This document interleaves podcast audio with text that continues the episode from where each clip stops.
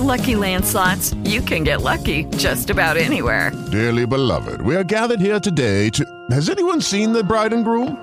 Sorry, sorry, we're here. We were getting lucky in the limo and we lost track of time. No, Lucky Land Casino, with cash prizes that add up quicker than a guest registry. In that case, I pronounce you lucky. Play for free at LuckyLandSlots.com. Daily bonuses are waiting. No purchase necessary. Void where prohibited by law. 18 plus. Terms and conditions apply. See website for details. Blog Talk Radio. We assembled here today are issuing a new decree to be heard in every city, in every foreign capital, and in every hall of power. From this day forward, a new vision will govern our land. From this day forward, it's going to be only America first. America first.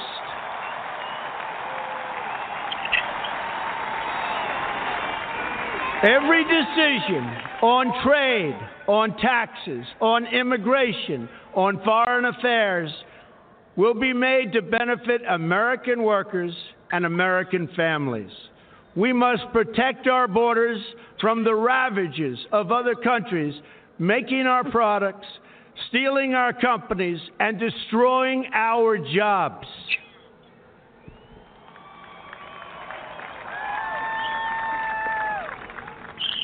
Protection will lead to great prosperity and strength. I will fight for you with every breath in my body, and I will never, ever let you down.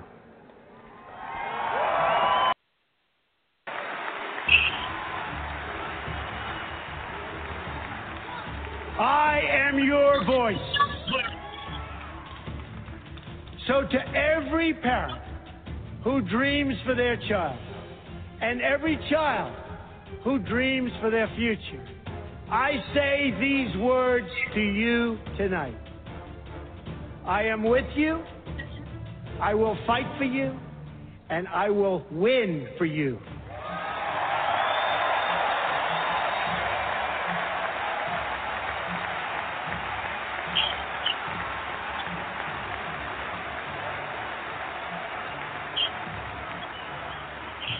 To all Americans tonight, in all of our cities and in all of our towns, I make this promise. We will make America strong again. We will make America proud again. We will make America safe again. And we will make America great again. God bless you and good night. I love you.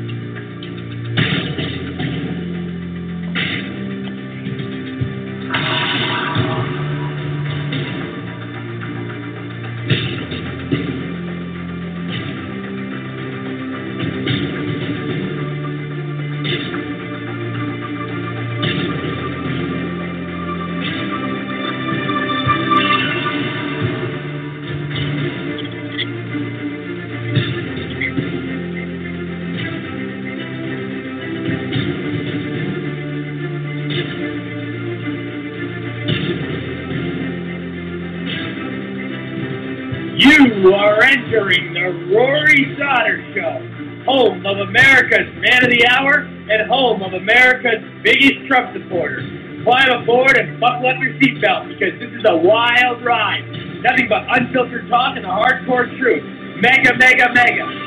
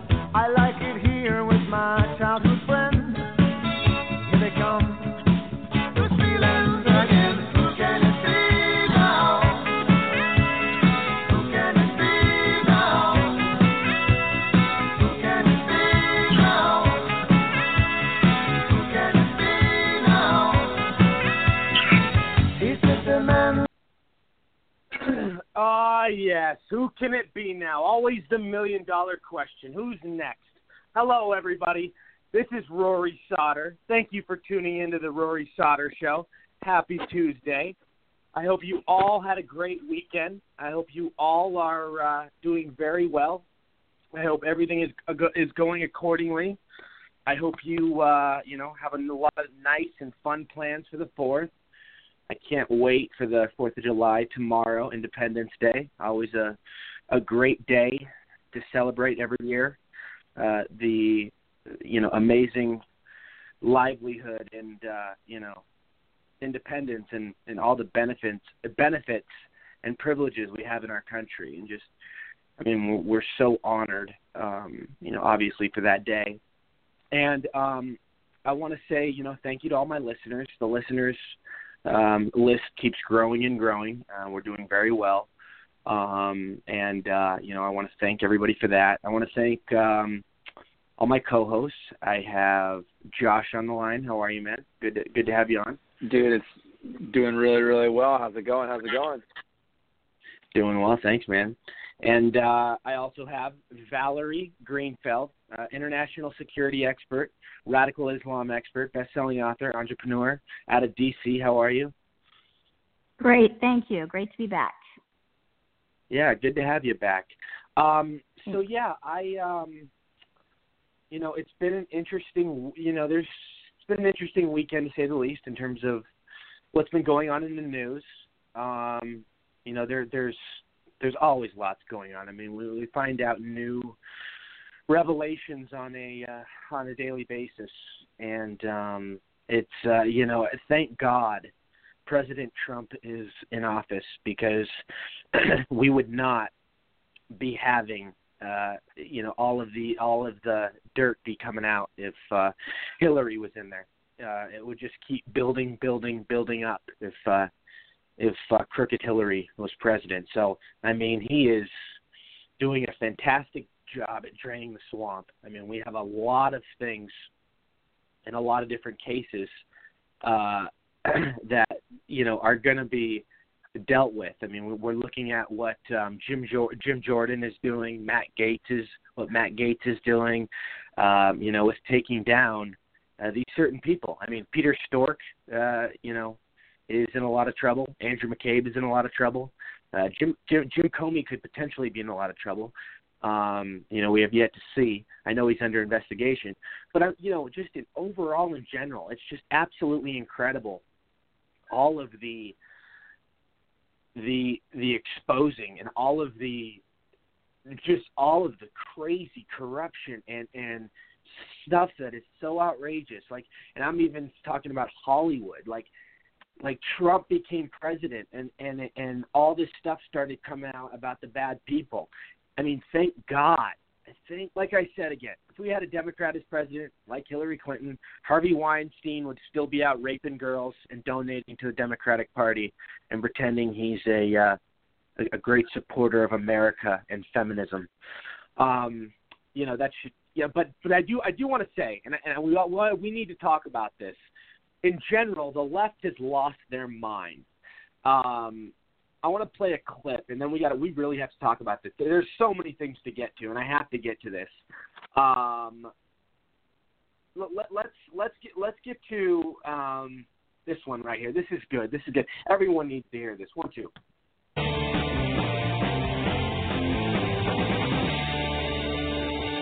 Good evening and welcome to Tucker Carlson tonight. Progressives have always been angry. Indignation is their signature emotion. But a year and a half into the Trump administration, their rage has finally consumed them. The left is spinning completely out of control. Just two weeks ago, only a few fringe figures called for abolishing border enforcement. Now that's a mainstream view in the Democratic Party. Watch.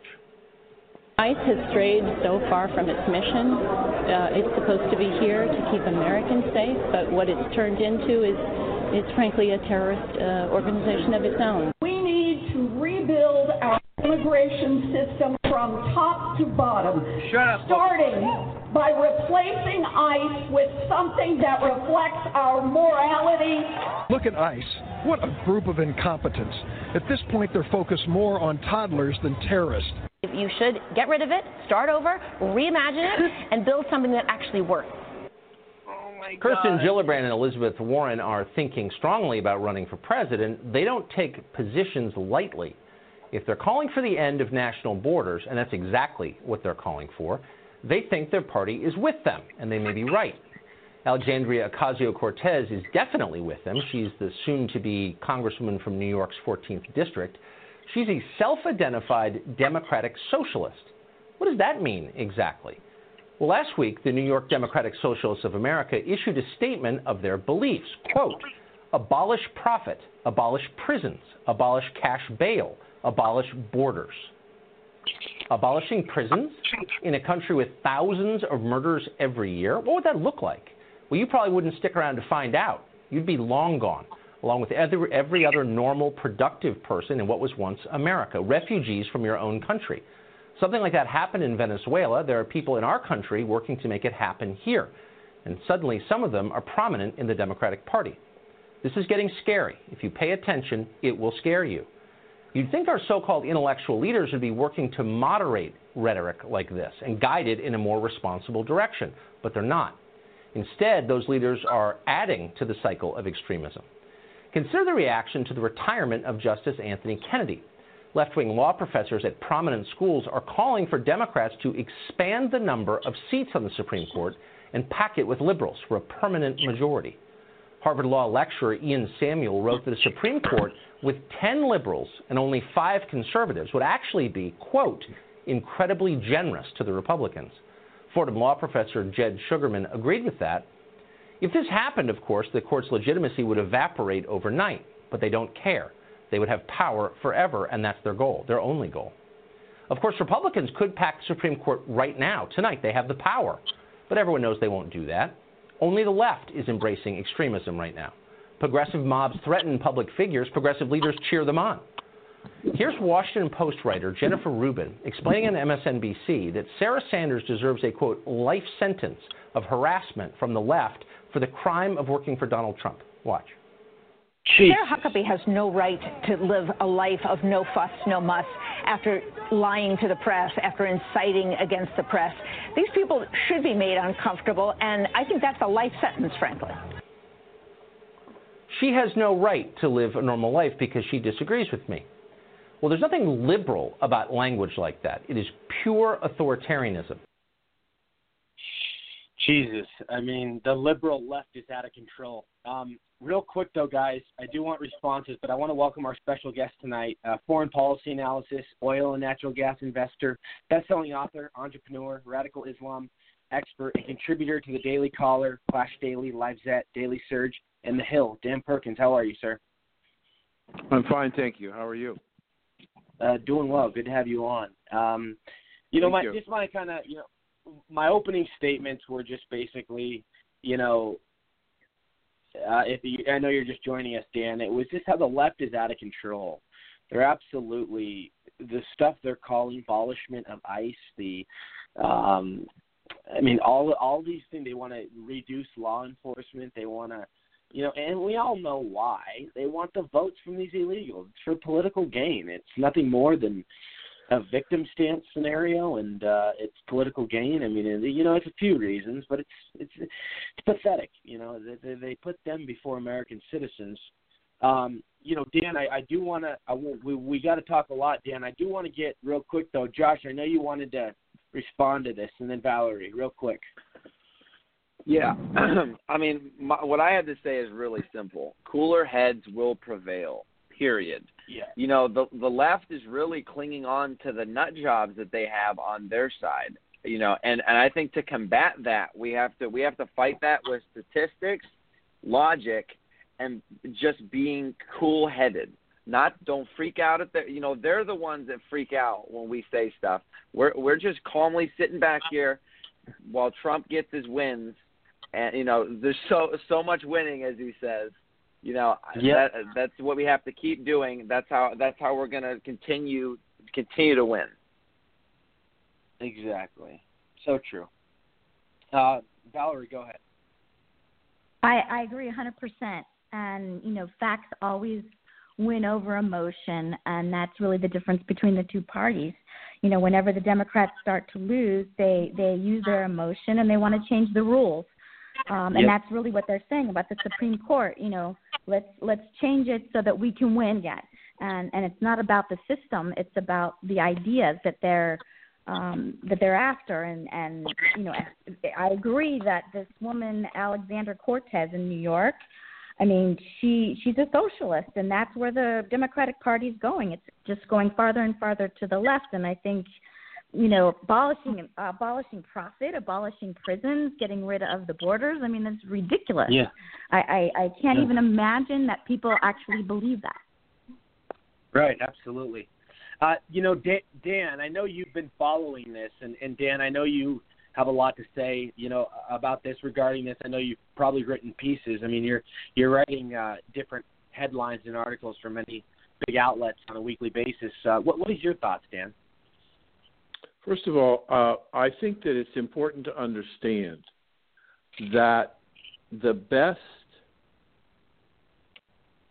the best we can do on the conservative side to assure a significant voter turnout and a significant Republican vote in the midterm elections is to simply let the left talk. Because Right. we, Oh, we, yeah. We we Real don't quick, have to spend don't have Dan, to real spend a lot of time. Real quick, real quick. You mean like Maxine Waters keep blabbering her mouth? You mean just the ignorance Yeah. and the just the stupidity? Right. See, I- just let them give them a shovel, and then when they start talking, give them a bigger shovel so they can dig the hole deeper faster. I mean, if you think about, if you just think about some of the stuff that they're talking about to get rid of ICE, to have no border patrol, no immigration, and open borders, what true-blooded American would ever support a candidate who said that? None, none. See, Right. they, they, they don't understand. They don't. They still have this false impression because they think it. It must be true. Right. Actually, it's Dan, if I can comment real quick, um, you know, the sad thing is, I think that they do believe it because this is how the woman in New York got elected, Alexandra Cortez. I mean, she was saying this radical stuff, and she went won by a landslide. The socialist. Yeah. And that was that, but that's another but thing but, that but let me. me let me let me let me say something about that real quick. What Okay. Did she not say? What did she not say? What she did not say was she didn't mention Mueller. She didn't invest in. She didn't say anything about the Russian investigation. She didn't say anything about said he went collusion with Trump. impeachment. Pardon me. She went straight to impeachment. She just says, "I want to impeach him." Straight. She went straight to the point. Right, and so so that her message was extremely tailored Uh, uh, and uh, set directly for the district that she's in. But I want to go back to my point. The Republicans in in in my lifetime, we finally have re- Republicans beside the president who is standing up to the bureaucracy, to the deep swamp, and to to Democrats. And we have Nunes and Trey Gowdy who are in the face of the FBI and the Justice Department almost every day.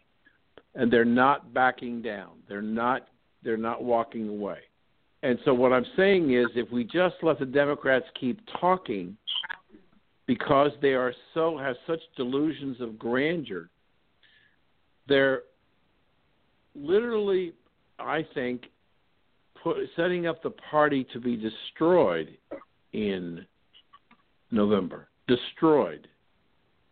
That the that the Republicans not only keep the House, but maybe the biggest majority there's ever been in the House, and they they get a supermajority in the Senate. I just don't see how the Democrats can walk away from their left agenda that drives them further and further left, and their and their statements become more and more outlandish. I mean, the American people, as much as the mainstream media, and I'm going to give you a quote. Over this last weekend, there were there were protests about illegal immigration treatment of children. Okay? Now, this was supposed to be a huge issue in the country. How did the press report it? This is what the press said, quote, thousands of people assembled across the country. Not tens of thousands, not millions, thousands of people assembled across the country to protest the separation of children from parents. Rasmussen did a poll and found that 53% of Americans, the majority, 53% of Americans felt that the the responsibility for the separation of children from their parents was the parents' responsibility, not the federal government and not Donald Trump. We talked about 12,000 children in custody of the government. Of the 12,000, 10,000 of them came here on their own with no accompanying adult. I wrote a piece last week which talks about, it's on Constitution.com, uh, talks about this issue of illegal immigration. 80% of the women and girls who get on the beast train and try and come into the United States illegally are raped at least once.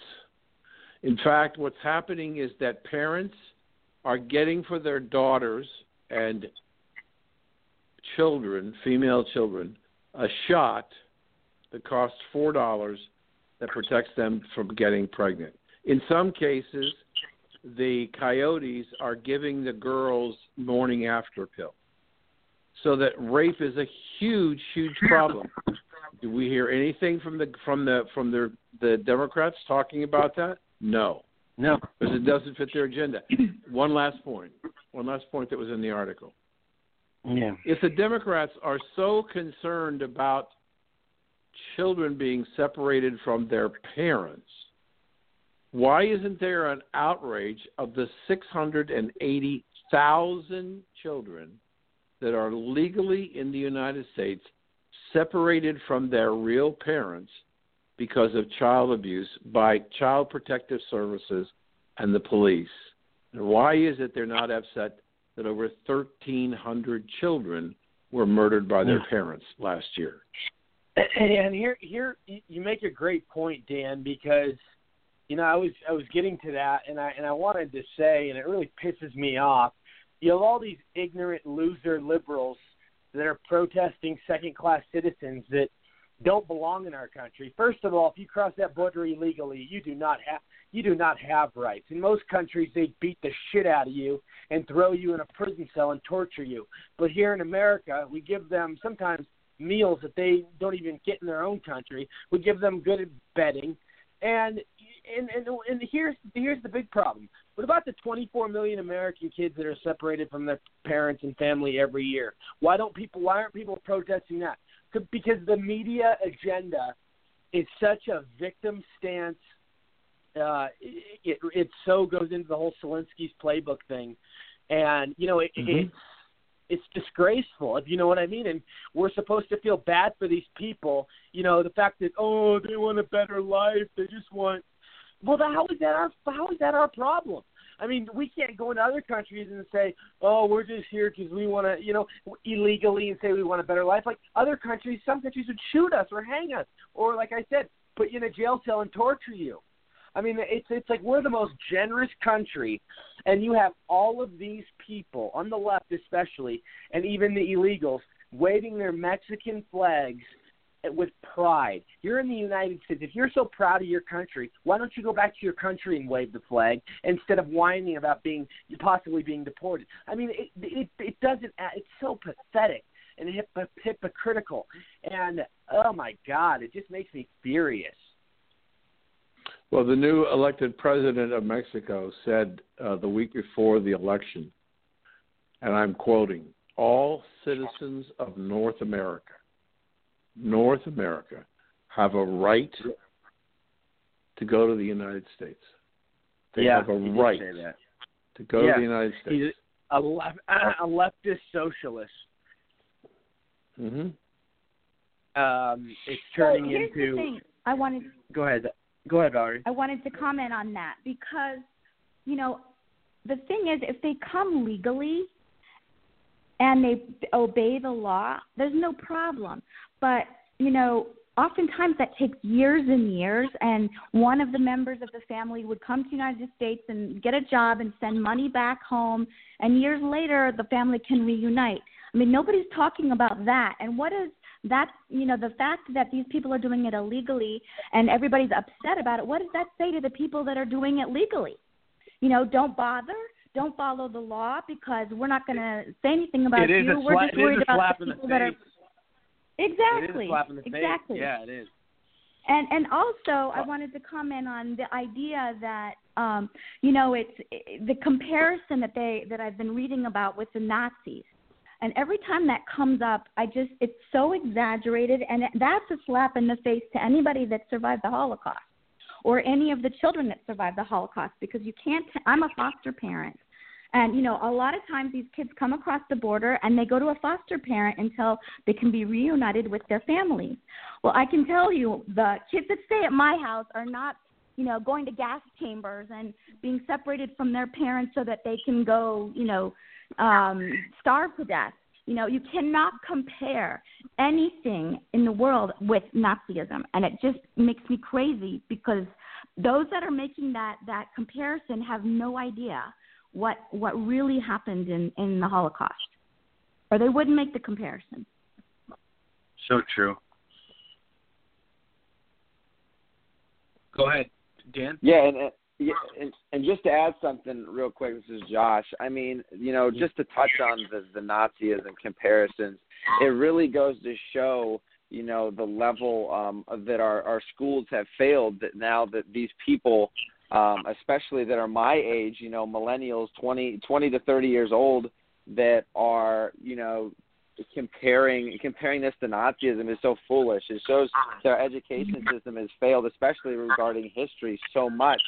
The fact that they think they can compare these things together is it's it's outrageous, like Valerie was saying. Yeah. it's Well, there's almost a, thing a holocaust denial because anybody that knows what happened there would not make such a comparison That's true. I also wrote a piece last week on uh, the Democratic Party, which purported to be a party of women, has turned misogynistic. And Yeah. I, I point to I point to the uh, the attacks on women in the Trump administration Yes. and women Yes. supporters of Donald Trump. And so we have the Democratic Party attacking women in a much greater quantity than they have attacked men. And what what I've been I've been trying to say for some period of time in a lot of stuff that I've done, either in interviews or in writing, is that you have to understand the t- the tactics of the Democratic Party. And I give you an example. Um, we had Peter Fonda come out and say that Barron Trump should be ripped from his mother's arms and put in a cage with two pedophiles. Pedophiles. Pedophiles, yeah. unbelievable Sickening. And he didn't even get held But- accountable. They did they did nothing. But look what Right. they did to Roseanne. Ruined her career. Right now, now what what what you don't know about because it never never got highly publicized is that Peter Fonda also said that he thought that Kirstjen Nielsen should be tied to a post and mm-hmm. stripped and tied to a post in Lafayette Square. If you know anything about Washington, it's across the street from the White House. and allow passersby to have their way with her. Now, that's outrageous. He also thought that Sarah Huckabee's children should be taken away from her.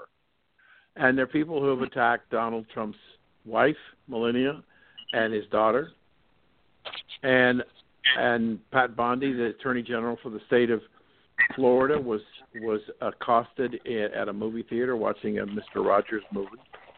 And so hmm. the point is, what you don't, what people have to understand is that what is the process? The process is that they make they make these outlandish statements or attacks, and they leave them hanging in the air for several days, and then they come back and Yes. they say, "I apologize." Yeah. Well, if you know anything about journalism, if a newspaper makes a mistake, the apology or the correction never appears on the same page that the original story was on. It's usually at the back of the paper and down the lower left-hand column where they ap- uh, a- acknowledge that they made a mistake. My point is that the that the the rhetoric of the left is to throw out these outlandish things, knowing that they they they may believe them to be true, but know that they're going to have to retract them. But they t- the timing as to when they go, are going to retract them. Give you another example. Joy Behar on The View attacked Oh. Vice President Pence's Christian belief. Uh-huh. It took Yep. her two months before she ultimately apologized publicly for what she said You know, about the vice president.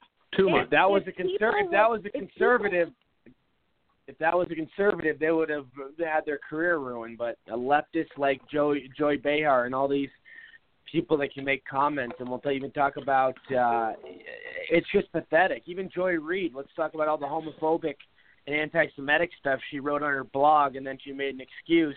And then MSNBC let her stay. I mean, there's all the, the the liberal. I- I can go into so many different examples. Peter Fonda is another example. They, they didn't even cancel his movie. They did nothing to. I mean, they condemned him in a, in a, a small way, but not nearly what they did to people like Roseanne. But you know, there's just so much so much of a double standard. But the thing is, we cannot allow the double standard. We have to stand up and call these people slanderous and and start suing them. I mean, that's what jihadists do when there's something said about about their about Muslims or radical Muslims. They sue the hell out of everybody, whether they have a Yeah. case or not. They don't care. Just like uh, Yeah. Dan was saying, it's for the PR. And and Yeah. we uh, Republicans we're we're we don't stand up. And and you know people. I mean, if I was Sarah Sanders, I would be thinking about a slander suit or libel suit. You know, I mean, she was just simply having dinner and she gets accosted by people. It's terrible. And the vitriol Well, now the other is the, getting the other worse and part of the story, which I, I'm not sure got totally reported, is that Sarah agreed to leave the restaurant, and she walked across the street to go to a different restaurant, and the owner of the Red Hen followed her across the street and went onto the property of the other restaurant owner to continue her harassment. Now, I think there That's should be some, somebody should have been pro, somebody should have been prosecuted for that, but they weren't. Absolutely. And so if Republicans don't stand up, or our, if we don't stand up for ourselves, we're going to continue to get run over by these people.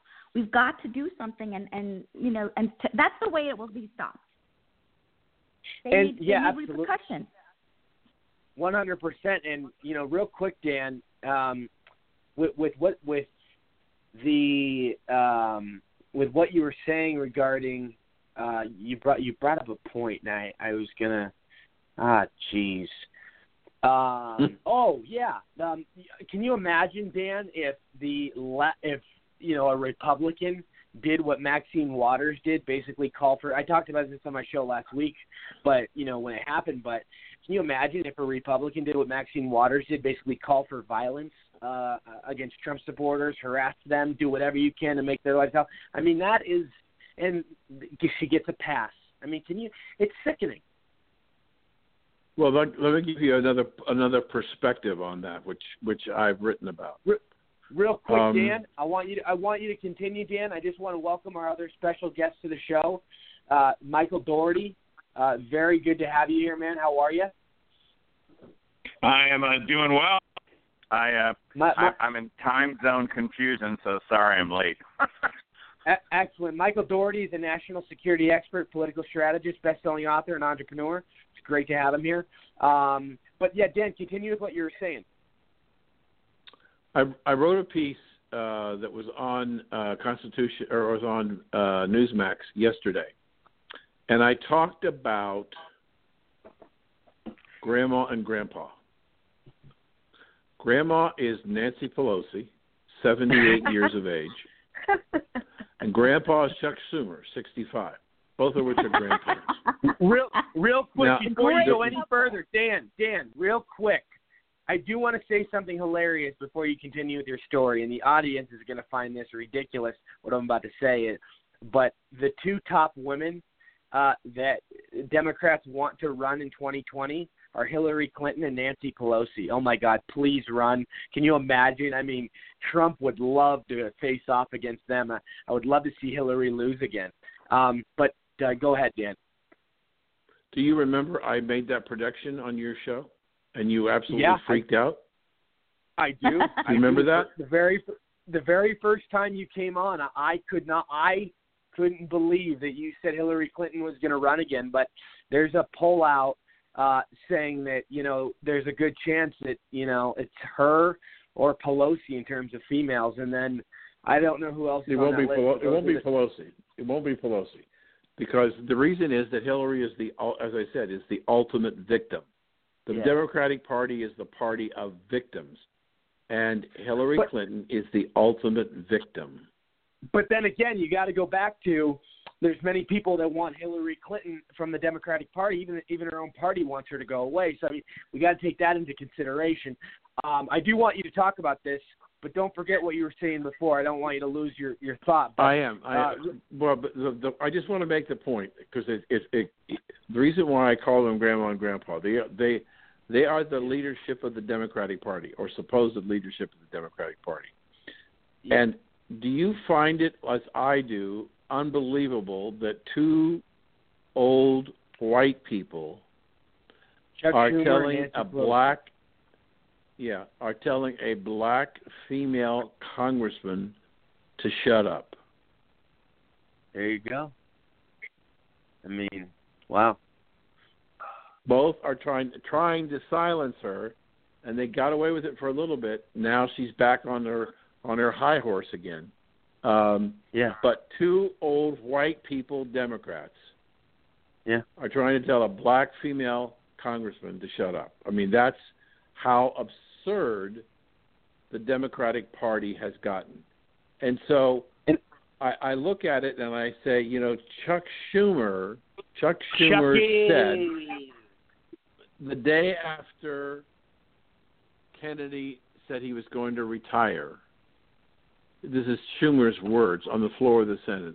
He demanded, using the word, he demanded that the Republicans do not have an appointment to the Supreme Court until after the midterm elections because because the Republicans did not feel that they wanted to have bring Merrick Garland to the to the to the floor for a vote. Right. And Joe Biden mm-hmm. in 1999 was the was the head of the Senate Judiciary Committee who said, "I don't think that we should be entertaining an appointment to the Supreme Court in a presidential election year." Right. Chuck Schumer didn't quite get it right. He didn't attribute it to to Joe Biden, and he didn't attribute that it was during presidential election years, not right. midterm election years. So the Democrats right. are basically trying to. What's happened is the Democrats. Um, I saw um, Mr. Lee, the senator from from uh, Utah, who is apparently on the short list Mike Lee. of Yeah. potential Mike- nominee. Mike Lee, How do potential you feel about him, nominee Do you for like the. him? Love him. I mean, Mike Lee. So anyway, he was he was on he was on Laura last week and Yeah. was uh, was uh, at the time uh, was on the list of 25 and, and now is just apparently down on the list of five. But anyway, what he said on the sh- on Laura show about Schumer and what was going on, Yeah. he said when Barack Obama won of the election, he said to the Republicans, it's in the article that I wrote, I won, get over it.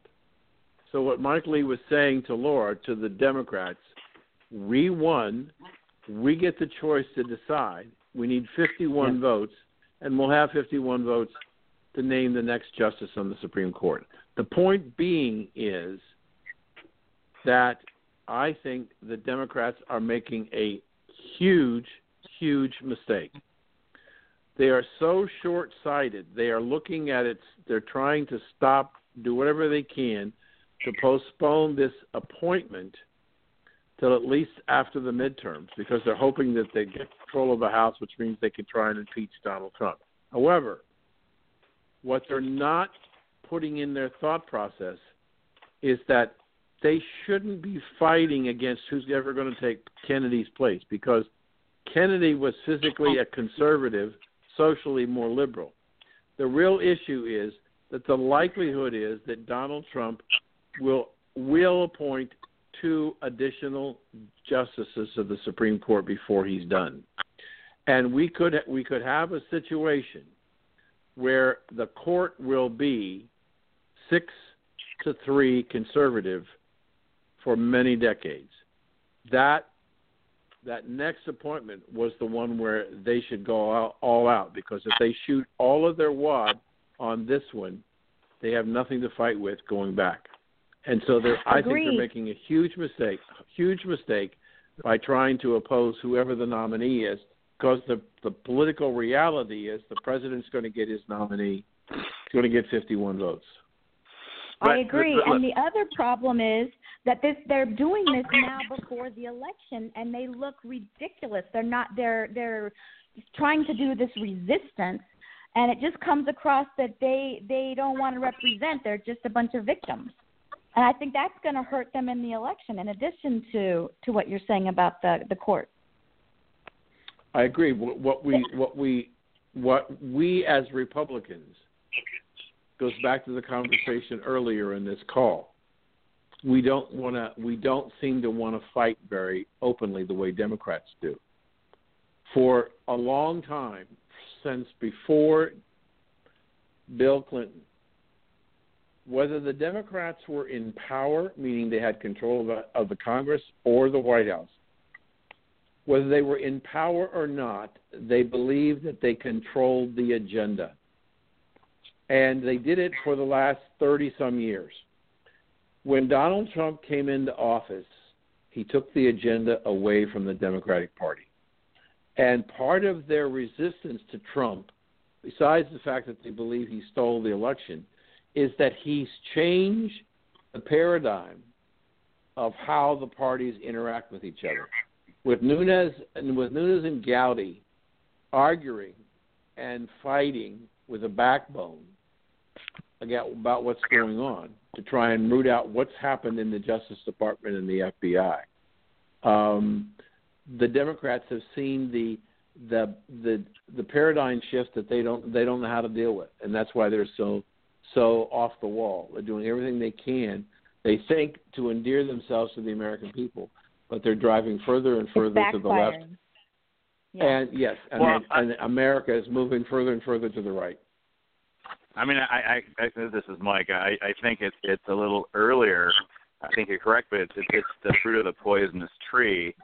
When Obama came into off into office, you know, everything was so blown out of the water. Even when he defeated Hillary Clinton and had such a paradigm shift there, and then the bench of the Democrats has just gotten thinner and thinner and thinner, and you just the trend starts with all the governorships in the United States when Obama won, and then because Obama was so bad to his own party, he was so selfish to his own team.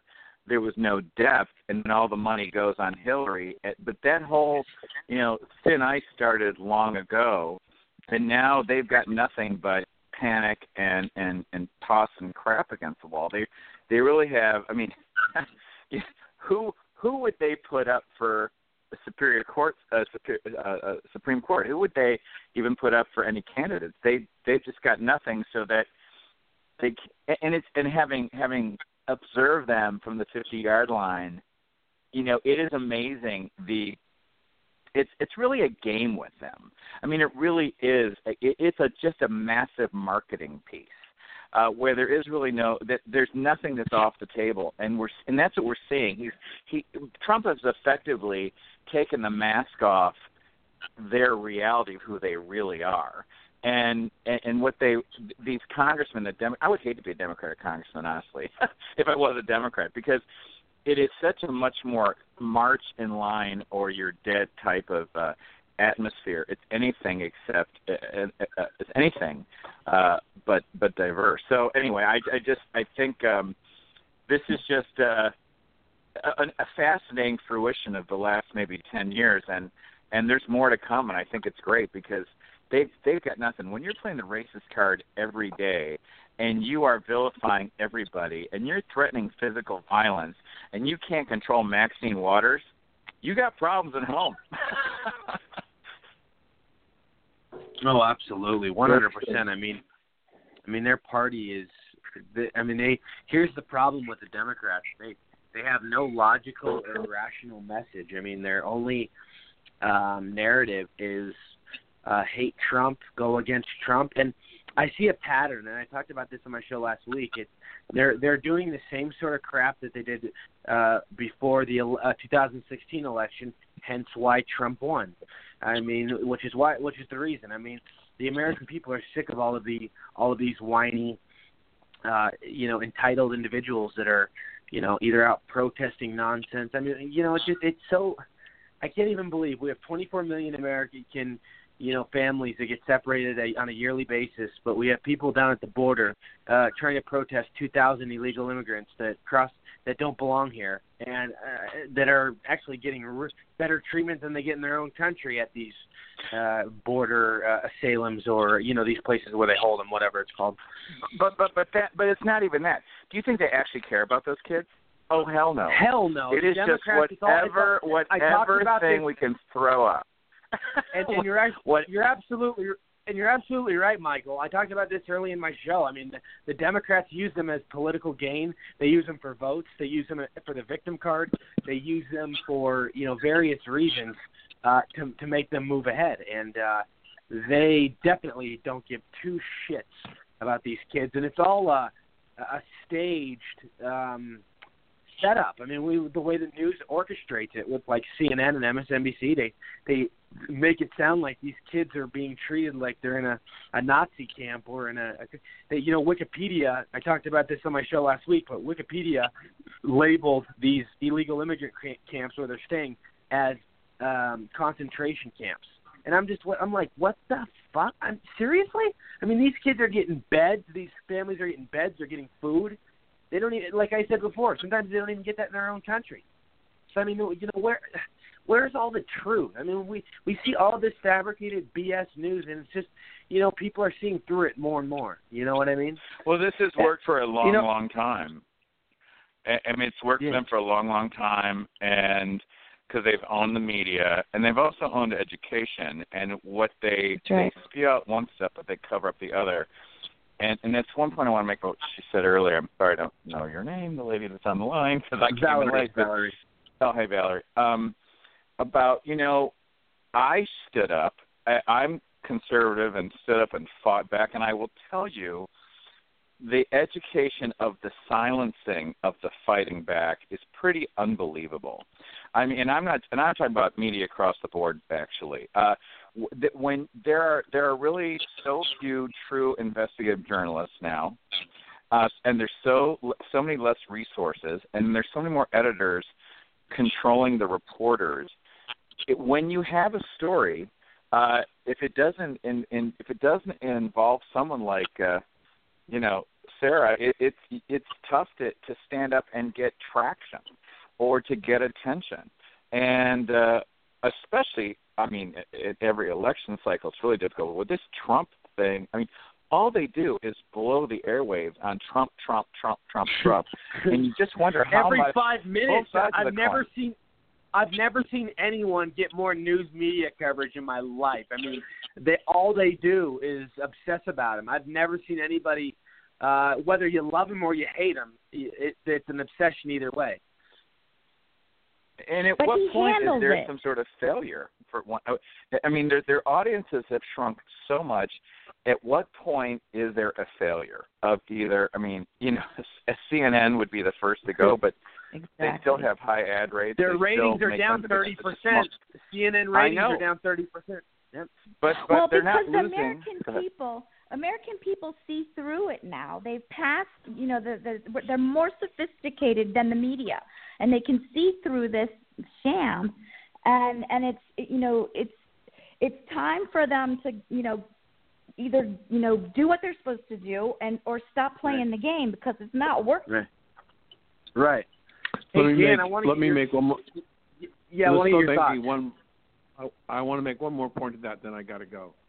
Uh, Okay. It's been a long day. Um, okay.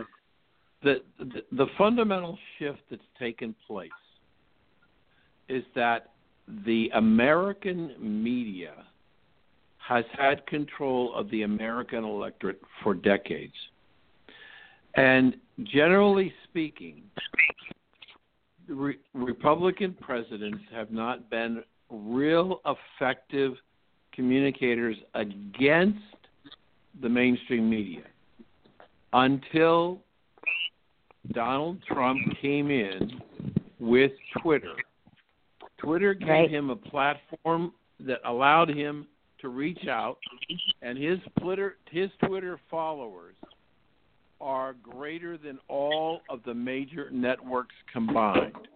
And so what Trump is doing as the major networks create the false news, the president is reaching out to his constituents, which is over 110 million tweet, Twitters accounts. Right. He's reaching out and communicating to them what he believes to be true. That's there is no ever history of that happening before. And this is why the media has a problem because he's not playing by the traditional game. Just like the Republicans in Congress today are not playing the Democratic game that puts the Democrats in control, whether they are in control or not legally, they're in control of the process. Donald Trump Right. is using Twitter to control the mainstream media and to drive. He's got the highest approval rating of any Republican incumbent, including including Ever. Ronald Reagan. Reagan. 90 90 And, percent. that, and, a peop- and he's been criticized for using Twitter because he, people don't like the the words or the language that he uses. But the bottom line is, like you said, It's a he, brilliant uh, marketing he can strategy. then he can, can he can communicate directly with the people without the media you know diffusing what his really wants what he really wants to say and in the end that's that's worth all of the mistakes that he's well i don't even know if you want to call it a mistake the way that he speaks because because people understand him he talks directly to them Well, and, and this I is the gotta go. You know, oh, good talking to you, Dan. Take it. Have a good uh, Independence Day. Thank you. Um, Same to you. what- Take care. Bye. The the um. Let's not forget that this is not just Democrats. That that there's a supermajority still in Washington of Yeah. RINOs plus Democrats, and and that you know, goodbye Paul Ryan. And really, I like. I know we've had big big fights about Paul What do you Ryan. think. Mike I don't- Lee? I don't, I don't. I, I love Mike Lee. I get a little mad at him sometimes, but uh, and actually, um, I think my, the thing it's interesting about Mike Lee. Mike Lee and Ted Cruz are almost like the same in every single topic. But when you go into the Senate, people love Mike Lee, and they don't like Ted Cruz, and it's, it's and yet they're, they almost have the exact same belief system. It's fascinating. Mike Lee is one of the most well-liked senators on, on the Hill. I don't care what the political side is, and so it's he true, is that's real. not because Hmm? that's not because of the ideology though it's the personality Well, that's what I'm saying. That's obviously because Ted Cruz has the same ideology. That's the point. And so, um, so you know, but I, you know, he, he's he's a fantastic guy, um, and and he'll he'll play hardball. But he he's just that he he can um, he's the spoonful of sugar that helps the medicine go down. And I think you know he would be a fantastic fantastic pick. But you know, I'm in this weird spot. I was on his media Yeah, earlier today. This is, Yeah. you know, this is very, you know, this is very pivotal and very and a very big thing, you know, with with with with the picking of our Supreme Court justice. I mean, you know, we we we think about this and the advantage we have as the conservatives. I mean, this is freaking the left out more than anything possible. I mean, we well, are Well, this in- is just the peak we are on because this off- is what people voted for. People voted Right, for the we Supreme on- Court in a big way.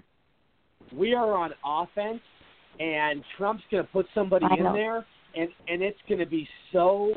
Uh, it's going to be so effective and so pivotal for so many years to come. I mean, this, this is going to be. Uh, I, I, you know, and I wonder. You know, I, I do have some ideas of who he may pick. Um, you know, there's certain names getting thrown around, but I know it's you know, uh, he, he'll do a very similar uh, situation like Neil Gorsuch. I mean, well, he'll pick somebody ph- phenomenal that will definitely uh, suit the job. Uh, you know, Josh, I want your thoughts real quick. Yeah, I mean, to, to kind of touch on some of the stuff we talked on before, real quick. I, I just want to make this point that you know the in the Obama uh, election in uh, t- 2008, one of the things that they really loved to push was the, anytime anybody said something against him, they basically accused him of being racist. So they took a completely emotional, um, you know, way of winning that election.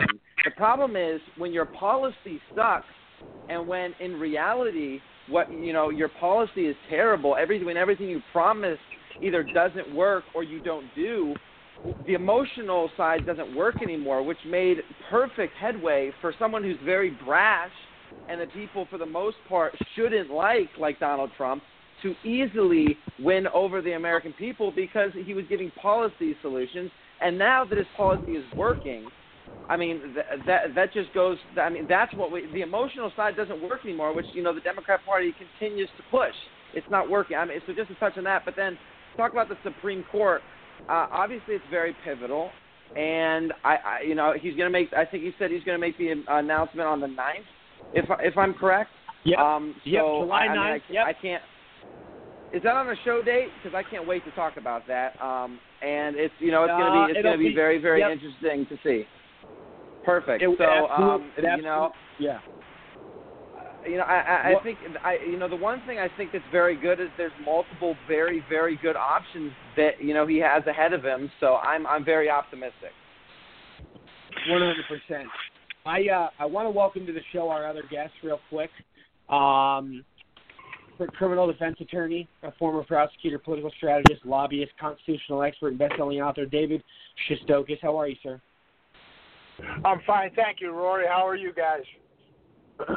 good, good to have you. Um, we're, we're talking Great to be with you. things. Yeah, absolutely. Thank you, sir. Um, and and Do- Michael Daugherty, you, you can stick around for a while, right? We got a lot of things to get to. Yeah, yeah, yeah, yeah. Okay, perfect. So, what I want to get to today, you know, right now there there's big headlines today, and obviously something that's very bothersome, but at the same time we understand what's going to happen uh, to Walmart for selling these T-shirts. Uh, I don't know. I- I'm sure you all ever are aware. Uh, there, Walmart was selling T-shirts ca- saying "Impeach 45," and now people are boycotting Walmart. And this is just another one of those things where you get political and you piss off the 63 million people that voted for Trump. Uh, your business is going to suffer and going to go into uh, lack of sales, and you're not going to get the same, uh, you know, customer, um, you know, support that you would uh, before. I mean, there's a lot of people pissed off, pissed off. I mean, it's all over social media today.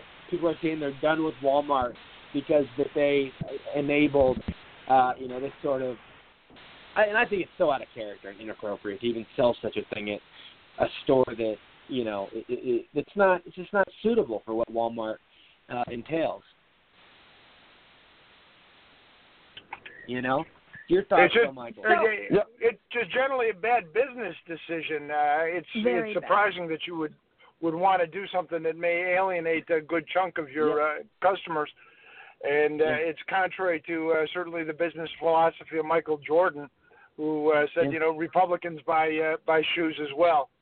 yeah. You know, and I actually know I actually know Rachel Brand, and Rachel just you know left. She was, she was number three at at uh, at Justice for about three months, and then she left. She's right under uh, Rosenstein, and she's like big time lead general counsel at at Walmart. So, and and we're talking conservative Federalist Society. Uh, you know, former U.S. Chamber. She's got to be losing her mind. Like, how in the hell did this fall through the cracks? I mean, who screwed this up? It's got to be. I, mean, I, I don't know. um I, don't know. I don't know what what uh, really is the, how this gets through, but you know, we'll see how the marketplace responds. Yeah, maybe they're just all about free speech, and they think that the majority of their customers are Democrats, and you know they think they're gonna be okay with it. I have no idea, but but the idea of impeaching Trump, I want to go back to because if Mike Lee becomes a member of the Supreme Court, we're to lose him in the Senate, and I think we need him there because he has a huge influence and he's a very level-headed, brilliant man and I'd hate to see the Senate lose him. And there are so many other candidates um, for the Supreme Court that I think are just as qualified. Um, so, you know, as far as impeaching Trump, I think, you know, good luck. Good luck with that. Um, now it's funny. I was just checking, and it looks like the uh, the impeached uh, thing is down, and and the reporting is that it was an approved vendor. But once the vendor itself gets approved online, item by item doesn't get um, vetted, and uh, and so it's snuck in and it's gotten squashed. So we'll see. Because I can't imagine. I just I got I got to think the screaming and yelling uh, uh, over at Walmart's got to be pretty deafening in the corporate office. I mean, it's, Can you it's pretty comical. Oh, I would be just livid. But you know, this is what happens, and it's okay because the, the other side of the coin is when you're in crisis management, never underestimate the short attention span of the American public. So uh, you know, it's just and it's and it's absolutely Walmart. So you know, next uh, it's down, um, and and it's the and it's uh, you know the day before national holiday. So it's uh, I don't know, but um, you know the one thing I, I want to add one thing about this that that I love about the Supreme Court situation right now, and if you look at I mean just look We at are so everyone here. lucky. Remember We how are de- so blessed. well, let's talk about how how depressed were we when Romney lost for like three months. I mean, I was so down. I was so shocked that we had enough idiots in this country to put that sob on our backs another four years. And and and so look at the the beauty and the wisdom of the founding fathers and how they structured the government so we have these checks and balances to prevent that type of extreme and and to center it. So now we've got Trump winning through the electoral college, and now we have the Supreme Court, which is a long-term control. It's a pretty amazing, uh, you know. And, and if I want to get really greedy, we're gonna we're not gonna just you know blast through the Democratic Party.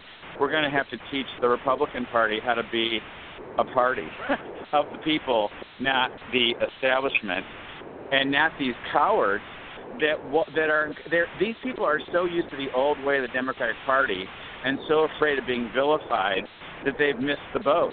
And that's where you know uh, people like Mitch McConnell et, et al. have need need to really get their act in. The future leadership better take a stand. And the first item up for that would be someone over this Mueller Rosenstein, you know, not holding Hillary accountable uh, you know, better go to jail. there better be there better be someone in orange jumpsuit, or, or the public will be furious. Oh yeah, one one hundred percent. You're absolutely right. And here, you know, here's what here's what you, Josh, Josh. Go ahead. I know you have what you want to say. Go ahead, Josh. Yeah, I mean, real simply, just to just to touch just to touch back on what you were saying about you know when they about when we were all depressed that Romney won. I I remember I remember how down in the dumps we all were, but man, has the timing more than anything come back to bite the Democrats you know the Democrats in the butt. And and another thing. I, you were talking about how the you know the Republicans, these RINOs, are still kind of all you know, even the Republicans, a lot of them, the ones that are real, are all still kind of in hiding because of, you know, the abuse they used to take from the media and the Democrats. They need to know it's it's you know besides you know you're gonna get you you might get yelled at uh, when you're out for you know at a restaurant or when you're at a movie, but you you you know you're allowed to um, you're allowed to come out now. You don't have to hide in a closet. Come come on out of there. You're fine. You're not gonna you know don't be afraid anymore. Right. Well, yeah. Okay. Yeah, and you know, we, we I wanna I wanna get uh, you know David Shestokas. I want to get your your feedback, your thoughts. What are we where are we at on the uh, Supreme Court situation or uh, the uh, election circumstances? The fact is is that uh, I know somebody was just taking a shot at McConnell, but the fact is is without McConnell's strategy, you wouldn't have had Neil Gorsuch. Uh, people are talking about the timing on things, and uh, McConnell stuck his neck out and took a big gamble in terms of uh, in terms of the Garland circumstance, and uh, we certainly have uh, McConnell to thank for Neil Gorsuch, and now the uh, now the opportunity to name two. People were talking about the timing, but the current establishment leadership, whatever problems we have in terms of dragging them along to where the uh, where the parties become, we do have them to thank for the uh, current makeup of the Supreme Court. Mm, okay, Your well, thoughts, I'll thank Doran? Leonard Leo. well, I'm I'm sorry. I, I'm I'm not I'm not happy enough to give him a, a, enough of a buy for that. Well, that's true, and I'm glad he did it. It didn't take a rocket scientist to see what the alternative was, and and yeah, that's great. Uh, but I'm not it, going to give it too much. It was a big, it was a big roll of the dice, certainly, because it was everybody Well, at the I mean- he that. Everybody in the world was thinking Hillary was going to win. Well, yeah, nothing. Well, no, well, there's nothing to lose but kick the can down the road. I mean, that's fine. But, but you know, the the, the brains behind all that li- of everyone is really Leonard Leo. I mean, yeah, he. I mean, M- McConnell did what he did. He used the rules. Uh, he he he rammed, uh, you know, Harry Reid right down Harry Reid's throat, uh, just like the, Yes. this this you know this simple majority thing. We can just send Harry Reid a big thank you note for being such a jerk, because don't you know they just completely overplayed their hand, and it, it it is you know I will I I am thrilled that McConnell did that, but the quality of the bench, the quality of who we're talking about here is is an offspring of Scalia and how active he was in educating his personality, his leadership, and this next generation and the Federalist Society. The Federalist Society is a silent rudder on all this stuff, and let me tell you something. They are, I mean, I belong, I'm very biased. I belonged to them for six years, but they are incredible.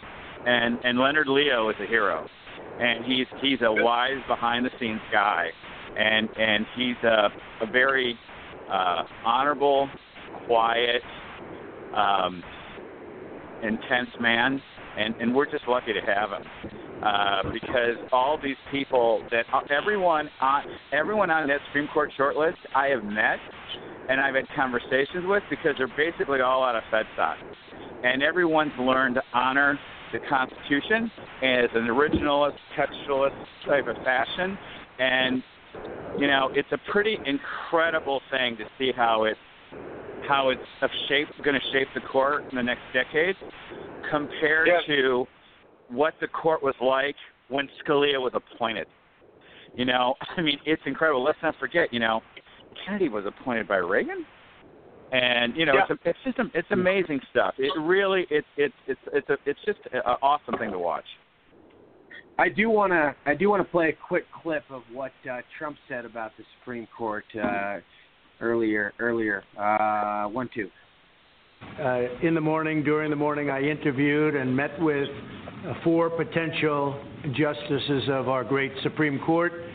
Uh, they are outstanding people. They are really incredible people uh, in so many different ways, academically and every other way. And I had a very, very interesting morning. Uh, so between the president of Mexico and also the the I guess you would call him the president elect, but uh, I think he'll do a I think he's going to try and do very hard. I think he's going to try and help us with uh, border. We have unbelievably bad border laws, uh, immigration laws, the weakest in the world, laughed at by everybody in the world. Uh, and Mexico has very strong immigration laws, so they can help us until we straighten out our immigration laws, which have been dead for many, many years, decades, and we're going to have them taken care of. Uh, but uh, very interesting, though, was my four meetings. We'll be, I'll be meeting with two or three more, and we'll make a decision on the United States Supreme Court, the new justice. That'll be made over the next few days, and we'll be announcing it on Monday, and I look forward to that. I think the person that is chosen will be out. So there you have it. I uh, so it's, it's only down to a few, only down to a few people. Um, what's your guess, Michael Daugherty?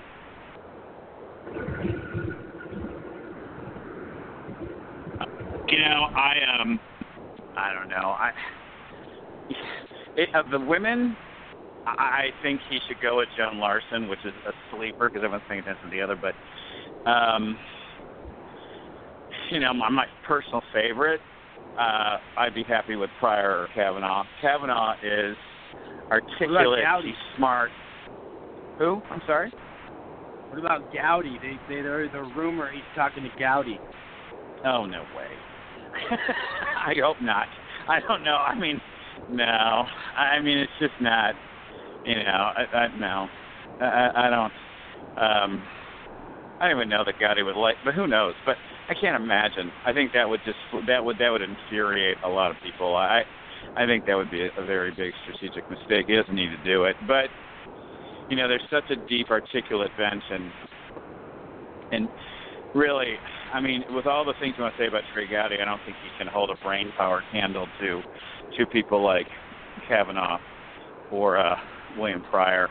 I mean, these are just incredibly, incredibly sharp people, and they understand the Constitution and the law, and um, you know, and they can they're objective originalists. I, I, I mean, personally, I, I Kavanaugh is my favorite, but um, you know, that's like trying to pick which is your favorite chocolate if you're a chocoholic. so it's like we, Right. you know, Right. it's like whatever, you know. And, you don't I don't think, think you I don't think Michael, you- Mike, you don't think you, don't you don't think Lee you, you don't think Lee No, win he's not going to pick Lee. No. No, he's not going to pick Lee. politicize the court. No, he's. I mean, no matter what they're going to do, they're going to politicize the court because the left's going to politicize it. 'cause that's all they got because they got nothing. But Mike Lee is. He's Mike Lee's there because Mike Lee got on Fox News and said, "I really like the job," and and Trump and Trump's going to use that to just build a better relationship with him. Uh, because Mike Lee is a is a big conservative, and he was a Ted Cruz supporter from day one, and he still is, and he still will be and it's just a political move. I don't take that as serious at all, and and that's Right. fine because look, this isn't the only seat that's going to open up, but um, and that's the panic, okay, folks. The panic is if you're if you're like, wait a minute, this is number two. Trump's going to win a second term. Okay, uh, Absolutely, you know, landslide. Ginsburg is not going to be be be on on the court Oh, until geez, 1996. retire already, Ginsburg. Jesus. Right. So you know, and and and look, Clarence Thomas. Who knows? I mean, if he's, you know, he, he, this is a, if you're a real, tr- if you're a dying the wool conservative and you want to retire, now's your time. Um, so, you know, it just it just depends. You know, there, there's more coming, and I think that's what's got them really freaked out is they can't find an escape hatch, and and and the more they lose their minds, the more they lose their elections. Good. Right. Good. Right. Da- D- um, David, respond. I know you want to respond to this. Go ahead, David. You're an, you're a lawyer. Well, you're, a- I- you former I- prosecutor. I think you know there's the there's the two women that are uh, that are left in the uh, running that are Barrett and uh, I'm trying to think of the other woman's name, but the fact is is there's there's much to be said to have a conservative woman because the, all the women that have ever been on the court have been liberals, and in terms of painting a and selling the the court's value. It would be a lot more difficult to attack the court in the longer term by saying the five uh, five white guys uh, as, well, Sandra uh, Day O'Connor. as Sandra Day. O'Connor would have a bone to pick with you, but I, I get where you're coming from. Well, that's the current. We're we're talking about the current makeup situation. Yeah. Oh, okay. And Sandra might have a might she may have a little bit of a bone to pick. On the other hand, she wasn't all that reliable all the time. Right. But uh, no, you're right. I mean, she was she was basically considered the swing vote, and then when she left, Kennedy stepped in. But no, I, I totally get it. I said, uh, you know, but this is the thing. You never know what you're going to get, really. I mean, look Like at John box of Roberts. I mean, come on. People are not, you know. He, he, Um, I mean, he, people let he, he let people down in a lot of ways. You're, yeah, and you know this Supreme Court, it, you know, you know, pick is definitely going to, um, you know, be. I, I just trust Trump. You know, after he picked Gorsuch, I mean, you know, Trump's mindset and his judgment is perfect. I mean, you, I mean, Gorsuch was the perfect pick, and I and I I assume we're going to get somebody very similar and somebody with the same sort of skill set and uh, talent, um, you know, as Gorsuch. And, uh, and that's what I, you know, that's that's what we should always uh, aim for. Guys like Gorsuch, or even even a woman that you know uh, believes in the same you know values. Um, but you know, Valerie, go ahead real quick. I mean, I think it would be great to have a woman, but you know, that's kind of the Democrat argument is, you know, pick one of these minorities, and I think you know we we're beyond that. It's whoever's the best candidate's the best candidate, regardless of their skin and their sex and everything else about it. And I think there are plenty um, to choose from, and that's one of the things I thought I think uh, Trump did that was brilliant was to have that list already out there that that was agreed upon. So people have an idea. This is not like a surprise like some of the other kind of policies that that, that Trump has spurred on. Right. Yeah, absolutely, one one hundred percent. Um, you know, I do also think say, that Trump Oh, yeah, go ahead. Trump's a salesman. He's a gut guy. He's Totally. an intuitive guy, and the guy that's got the most sort of personality. brilliant. The, the guy that's got the most sort of personality uh, is, is is Kavanaugh. I mean, I still think that's just that's where my I always, is. but I always, cla- I always classify him as a, he's a profound machine. He's a profound machine, you know, and, and he's, uh, he's something that we've never seen before, and the way he's changing our country for the better, and and, cha- and doing all these amazing things. I mean, it's, it's remarkable to watch. It really is. Um, I do. You know, there, there is some noise in the background. I don't know whose phone that is, but it's kind of messing with the broadcast a little bit. Just wondering if there's anybody having some fuzzy issues.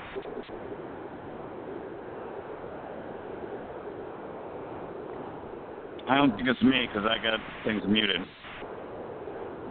Okay. All right. I just want to make sure.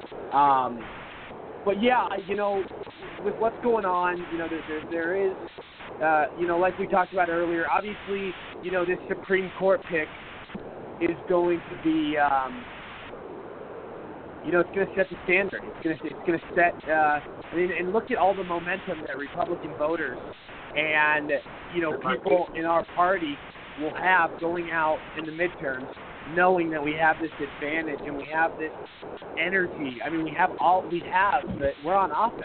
It, it, it's something truly. It's great to see.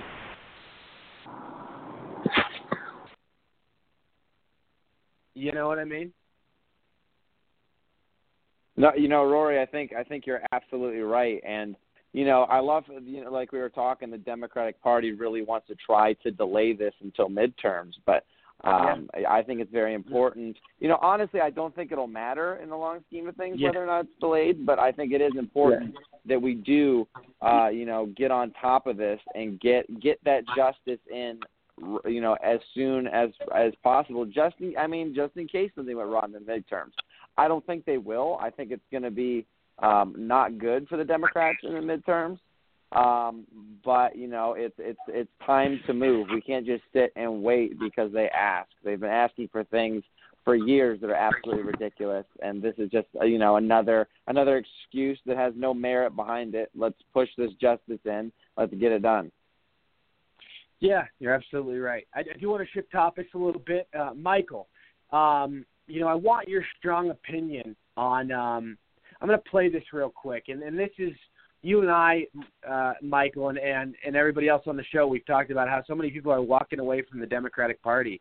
Um, there's a new walk away video movement that's basically abandoning liberalism, and this guy's a homosexual, and he was terrified when Trump won, but now he's seeing the light and how fake um, the mainstream media is. So I do want to play this clip real quick.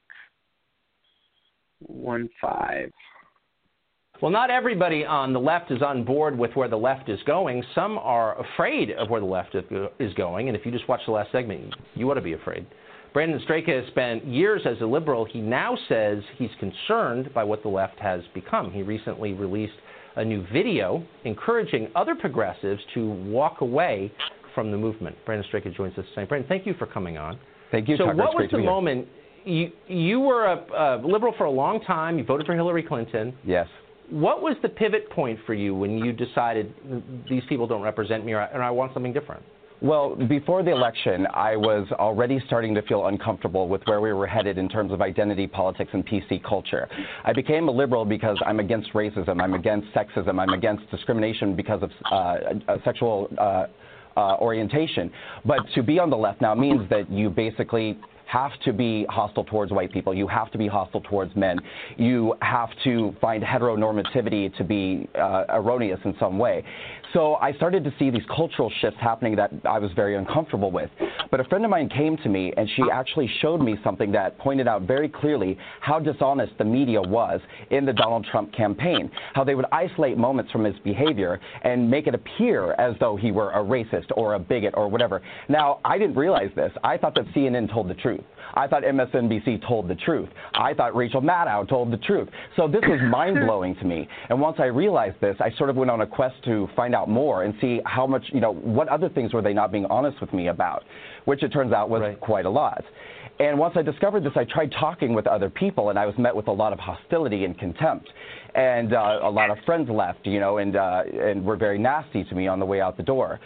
I decided that once and for all, I was going to sit down and write the definitive manifesto about everything that's wrong with liberalism, everything that's wrong with the Democratic Party, and put it in a video and just rip the band aid off and stick it out there.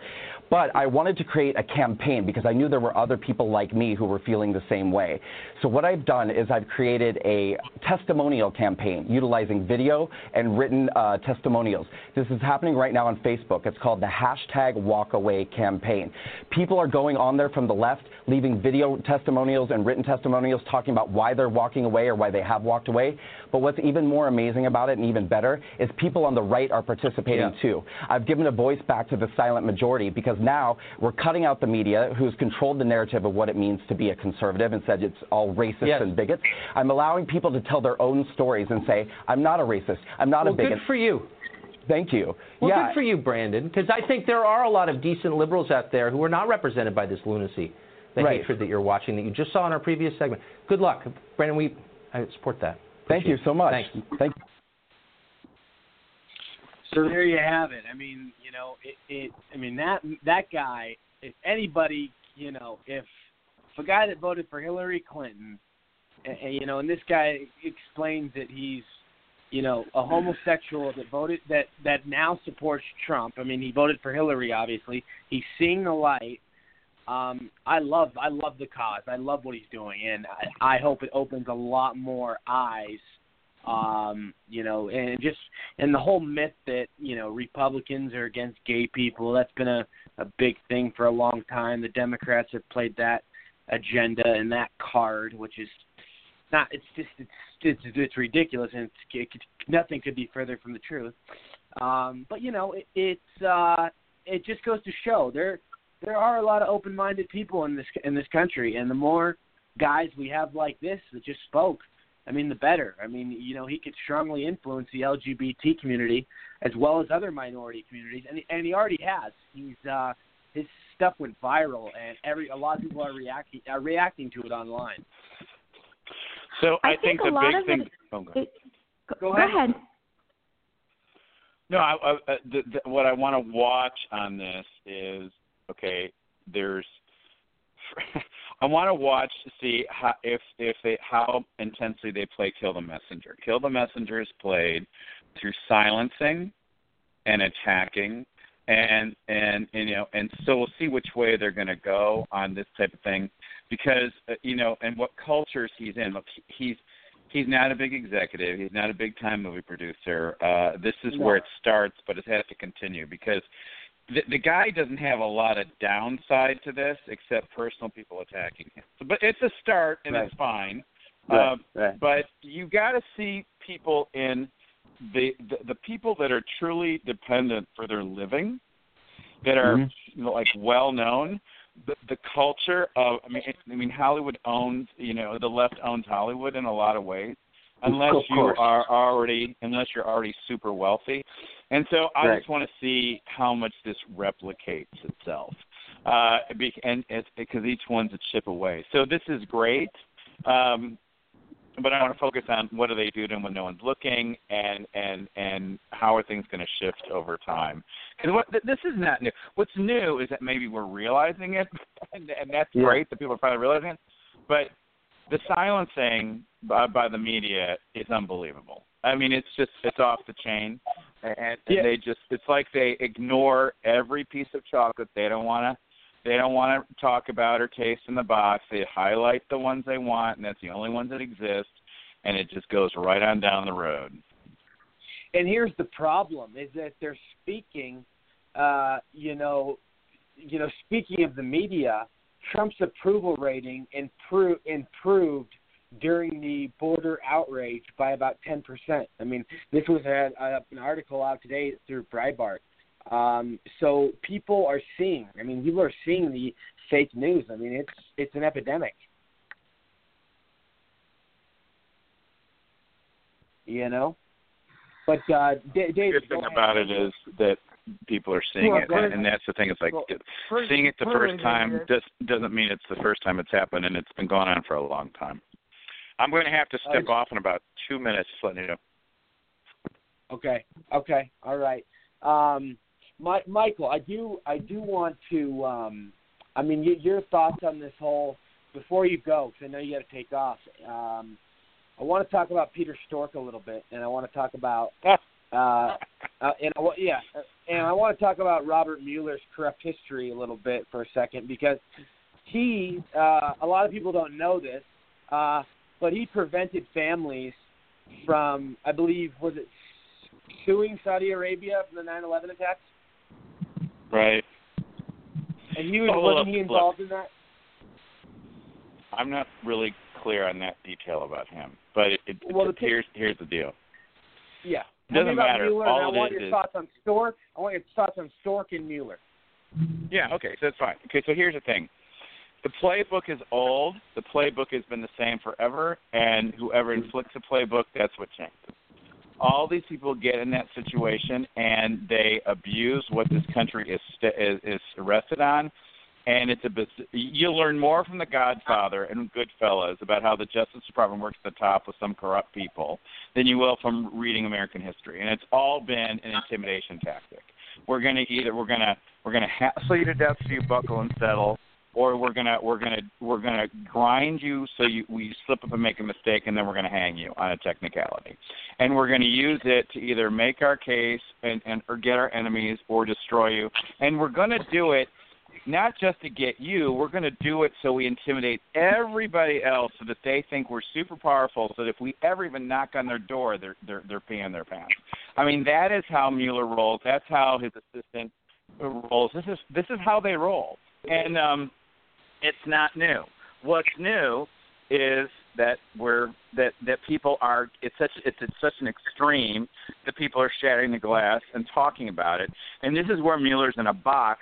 But just like the Democrats, these are bullets that these people have fired for years that have always worked. Always. And for some befuddling reason, they're starting not to work and they don't have any replacement strategy. So Mueller's in a real trouble, right? And then you've got the FBI text, which again, if we had everyone's text, we'd see tons of this going on. Okay, Exactly. but this guy's playing the Congress game. So he's got his lawyer, who is a slick sob, who's going to sit there and intimidate these staffers in Congress. And trust me, the staffers are not your Harvard grads that have a ton of experience in in litigation and depositions. It's terrifying how inexperienced and lousy they are. And so they're going to have this transcribed interview, and they're both leaving those interviews spinning it. And and and the lawyer for Strzok is out there spinning that oh there this is a setup. They had him come in, and so they can they can try to catch him later.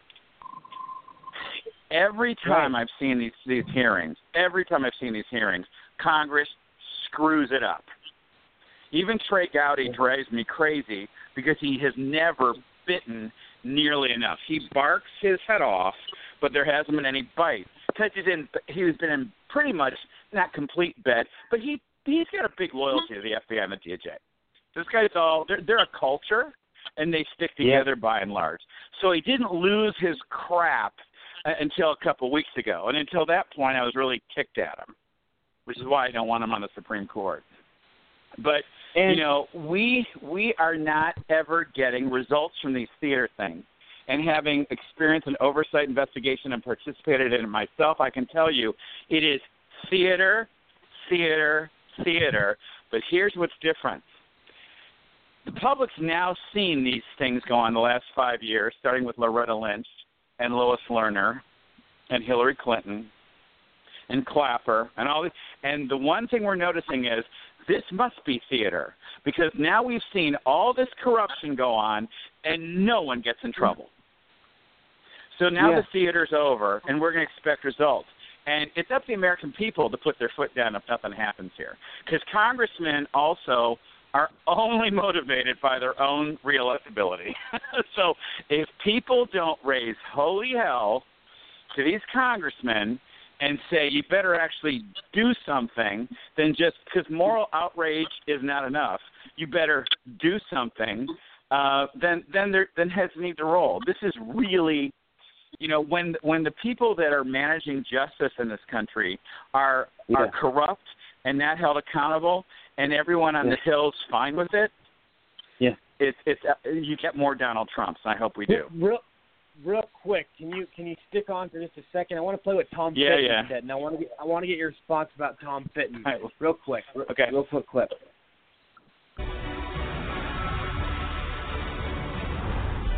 House Intel Chair Devin Nunes calling for 17 current and former FBI and DOJ's officials to testify about possible government surveillance abuse during the 200 2016 election. Our next guest has been all over the story from the start, and he ar- argues that the special counsel, Robert Mueller, actually is the one who needs to be grilled on the Hill.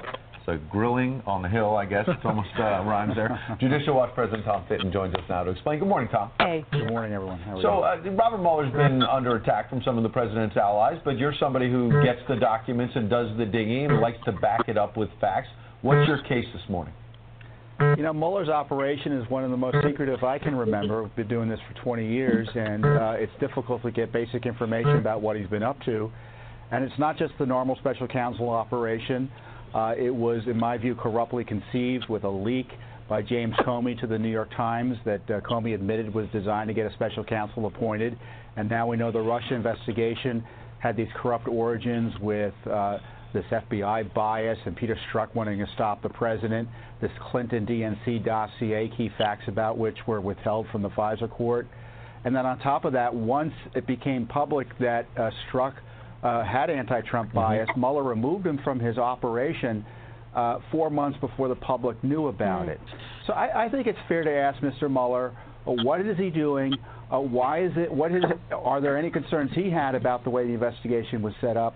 Were Yeah. there any concerns he had about Strzok's bias? Right. And what about the bias of his own team?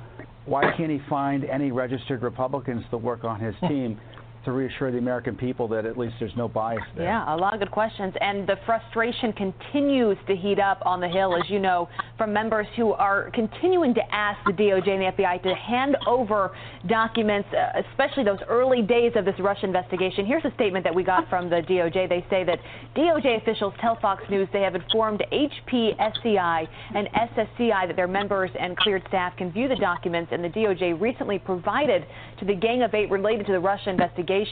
Nunes has been pushing for these docs to be provided to all HPSCI members instead of just the Gang of Eight. That's the House Committee, the Permanent Committee. Of course. So they, they're saying, look, we are giving more information over, but they're still upset about the timing. Why aren't we getting these documents faster, and why aren't more people able to see them? Well, those are the people who can read them but can't talk about them. When you limit them to the Gang of Eight, it's presumptively, I would presume, classified. And when they're overly classifying information, uh, it prevents that information from getting out to the American people. Uh, look, the Justice Department and the FBI have a dog in the fight. They want to protect the Mueller investigation. I don't think they can be trusted to fairly evaluate whether documents are going to be released about how that investigation was set up, that targeting of President Trump illicitly during the Obama administration. Uh, so Congress is right to push back on the documents. You know, we're suing for these same documents in uh, federal court, so maybe the federal courts will intervene. And I encourage always the president to step in and release the documents. He has the ultimate right and authority to get them all out All right. there. Tom Fitton, a story that continues to heat up. Yeah. thank you, Tom. A long road You're ahead, welcome. it sounds you, like. Thank you, Tom. Michael Daugherty, your so thoughts. here's the bottom line. All right, look. Uh, I mean, Tom Fitton and Judicial Watch like a one-man army, and and and but it's a perfect storm in Washington. These people are sociopathic players. They, they, this is what happens when you get a sea of lawyers in town because they've got no conscience and they've got no logic and they just play whatever the rules are because it's not their job to make the law. So they just, you know, this is how they're so unpatriotic. And Fitton is out there exploiting FOIA and fighting it. But the fact of the matter is, the courts have no clocks, and they take years for justice. And so the way, so everyone slow walk, slow walk, and now we're all educated on the slow walking. That's why their game is finally starting to fail because things like Twitter and social media and Trump and all these things that break the control that everyone in Washington ha- has over the narrative to protect their lifelong jobs in the bureaucracy without any accountability. And so, as I said earlier, they were fighting all the, with all the bullets that are starting not to work anymore, and you'll see panic. But it'll fall apart. These people are fighting- fighting for their lives, their survival, their reputations. Some should go to jail, and if they don't, there'll be a problem. And but if they're allowed to survive, they'll come back even more corrupt and and clamp the lid down even harder. So people like Fitton need to be assisted and helped, uh, and just observe how long this has taken, how the line, the level of corruption and deception, the smirks on their faces. Look at Rod Rosenstein, the smirks on his face, the back talk he kind of gave to Jim Jordan. Don't think these people feel accountable. You know, this the normal Americans are shocked by this because it's so different than what we're taught in school. And at this stage of the game, our civics books belong and our American history books belong up in between The Wizard of Oz and Alice in Wonderland. Because what goes on in that town right now is this, what we're seeing. Now, and Mike, Michael, Michael, you work, you work, um, you know, you work in D.C.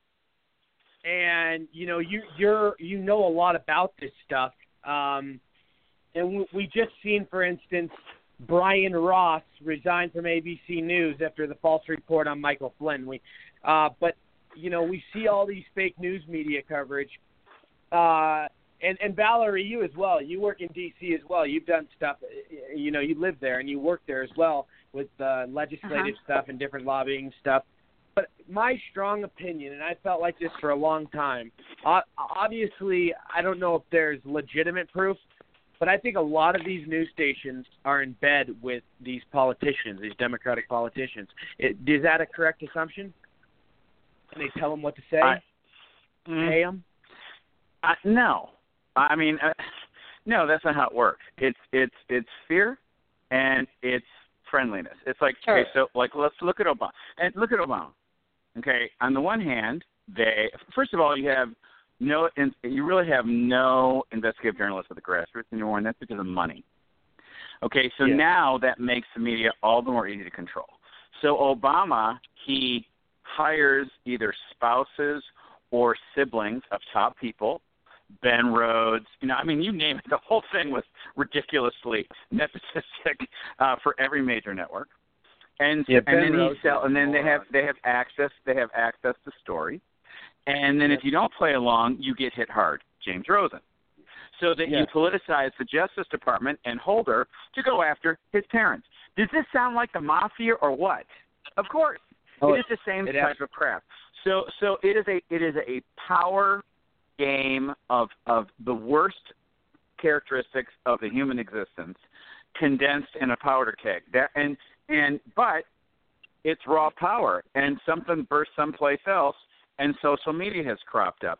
And you can't let Facebook or Twitter get politicized and controlled or it'll go right back to to this type of corruption. Because this is a human condition and the founding fathers knew it and this this will I'm sure you know what we have is recorded history the last 50 60 years more accurately than ever before. Look at the things we've learned about the Kennedy administration or all these other I mean you know this is not new. What's new is we're learning about it.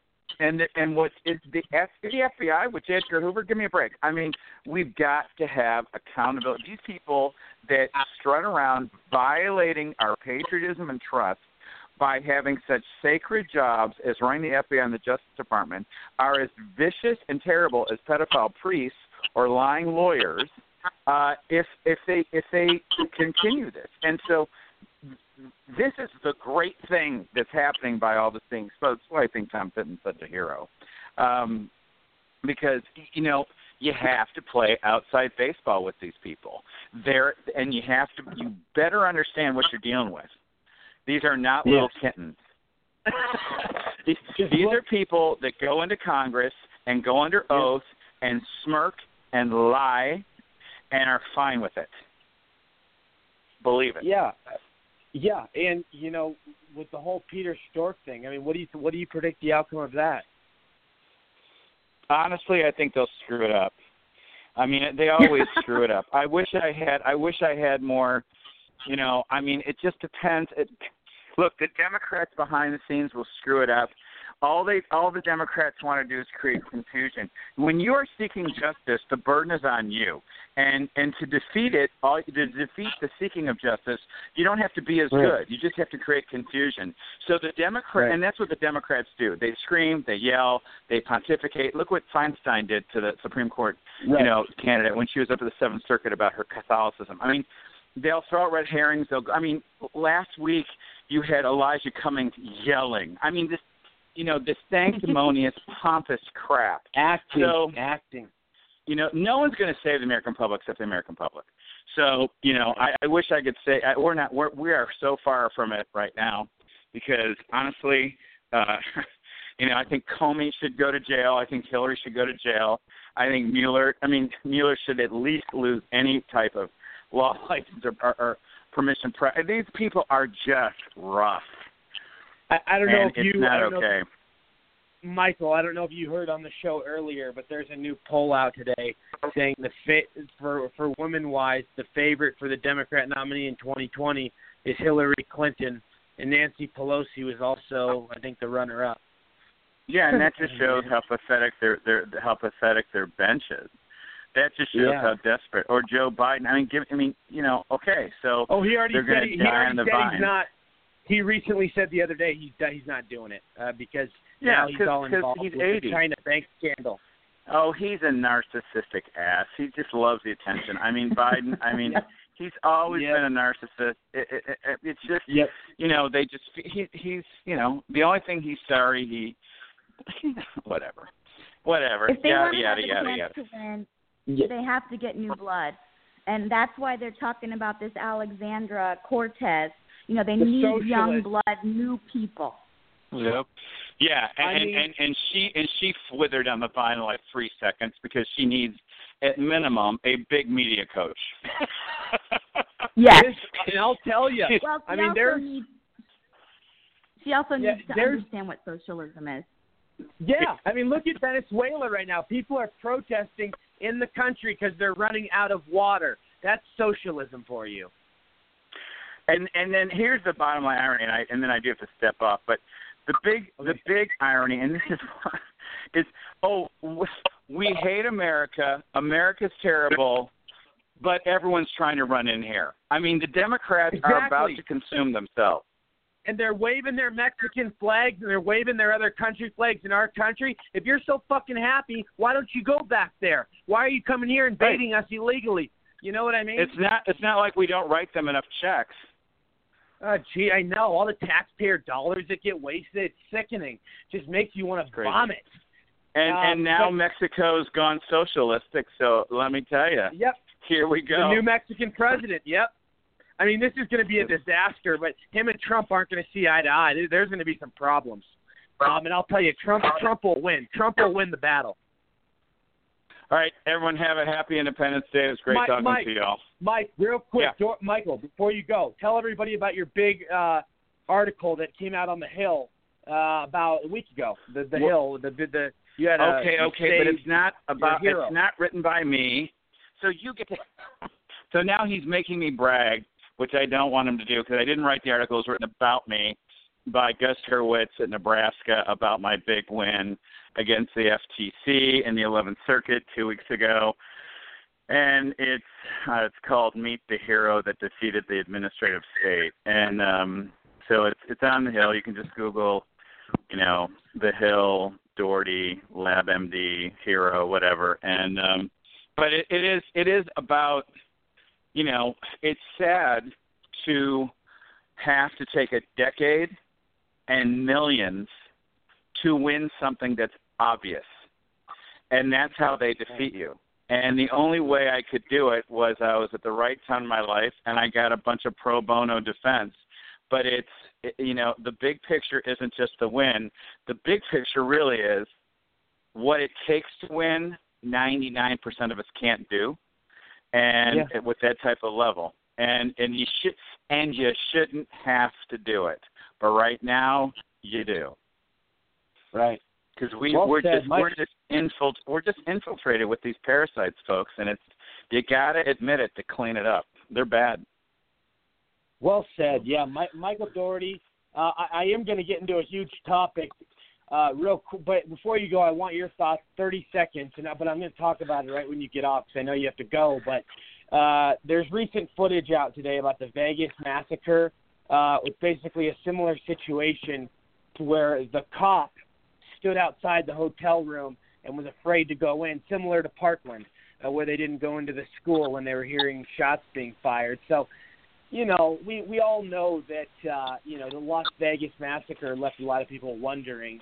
Uh, you know, it's very mysterious and odd the way the news coverage was portrayed and the way they kind of uh, well it's together. I mean, silencing 101 yeah, it's one of those things where now there's footage of exactly what the guy did at Parkland, where he just stood outside while people were getting shot right. at. so, I mean, that's so not if you want to if you kill the if you kill the go ahead sorry No, go ahead. You kill what? No, sorry, I was done. No, I say if you if you want to kill the fire, you just cut off the oxygen, and and and that's that's a private hotel that's got mega mega mega millions, and Right. there and I'm and and it's private property, and I'm sure a lot of and and who knows who that guy really was, because I mean, come on, think about Pretend it was the TSA. I'm sure you'd see many people doing the exact same thing. You know, push comes to shove, we can't Right. have a, that level of security all over the place, and and the proactive. You know, so so, so I mean. Vegas is just um it's not the most honest town in the world. I know you're going to find that a big shock. And uh and it's great that this stuff has finally come out. But you know, you have a lot of circumstances there. Uh and, and it's also now we're going to find top law enforcement walking around a hotel when that stuff happens. It- this is just it really the risk it re- yeah, and it really just blows my mind how and I know everybody wants to respond to this, but it blows my mind and I'm starting to think and I somewhat I'm somewhat of a conspiracy theory guy on certain things. Like I believe Oh, 9/11 think? was a, I, I believe I believe 9/11 was a setup, absolutely 100%. Oh, no, okay, okay. Now, now, not when I got to get off the phone. No. No, you can't but hold slide on, that in, or on. I'm not staying over.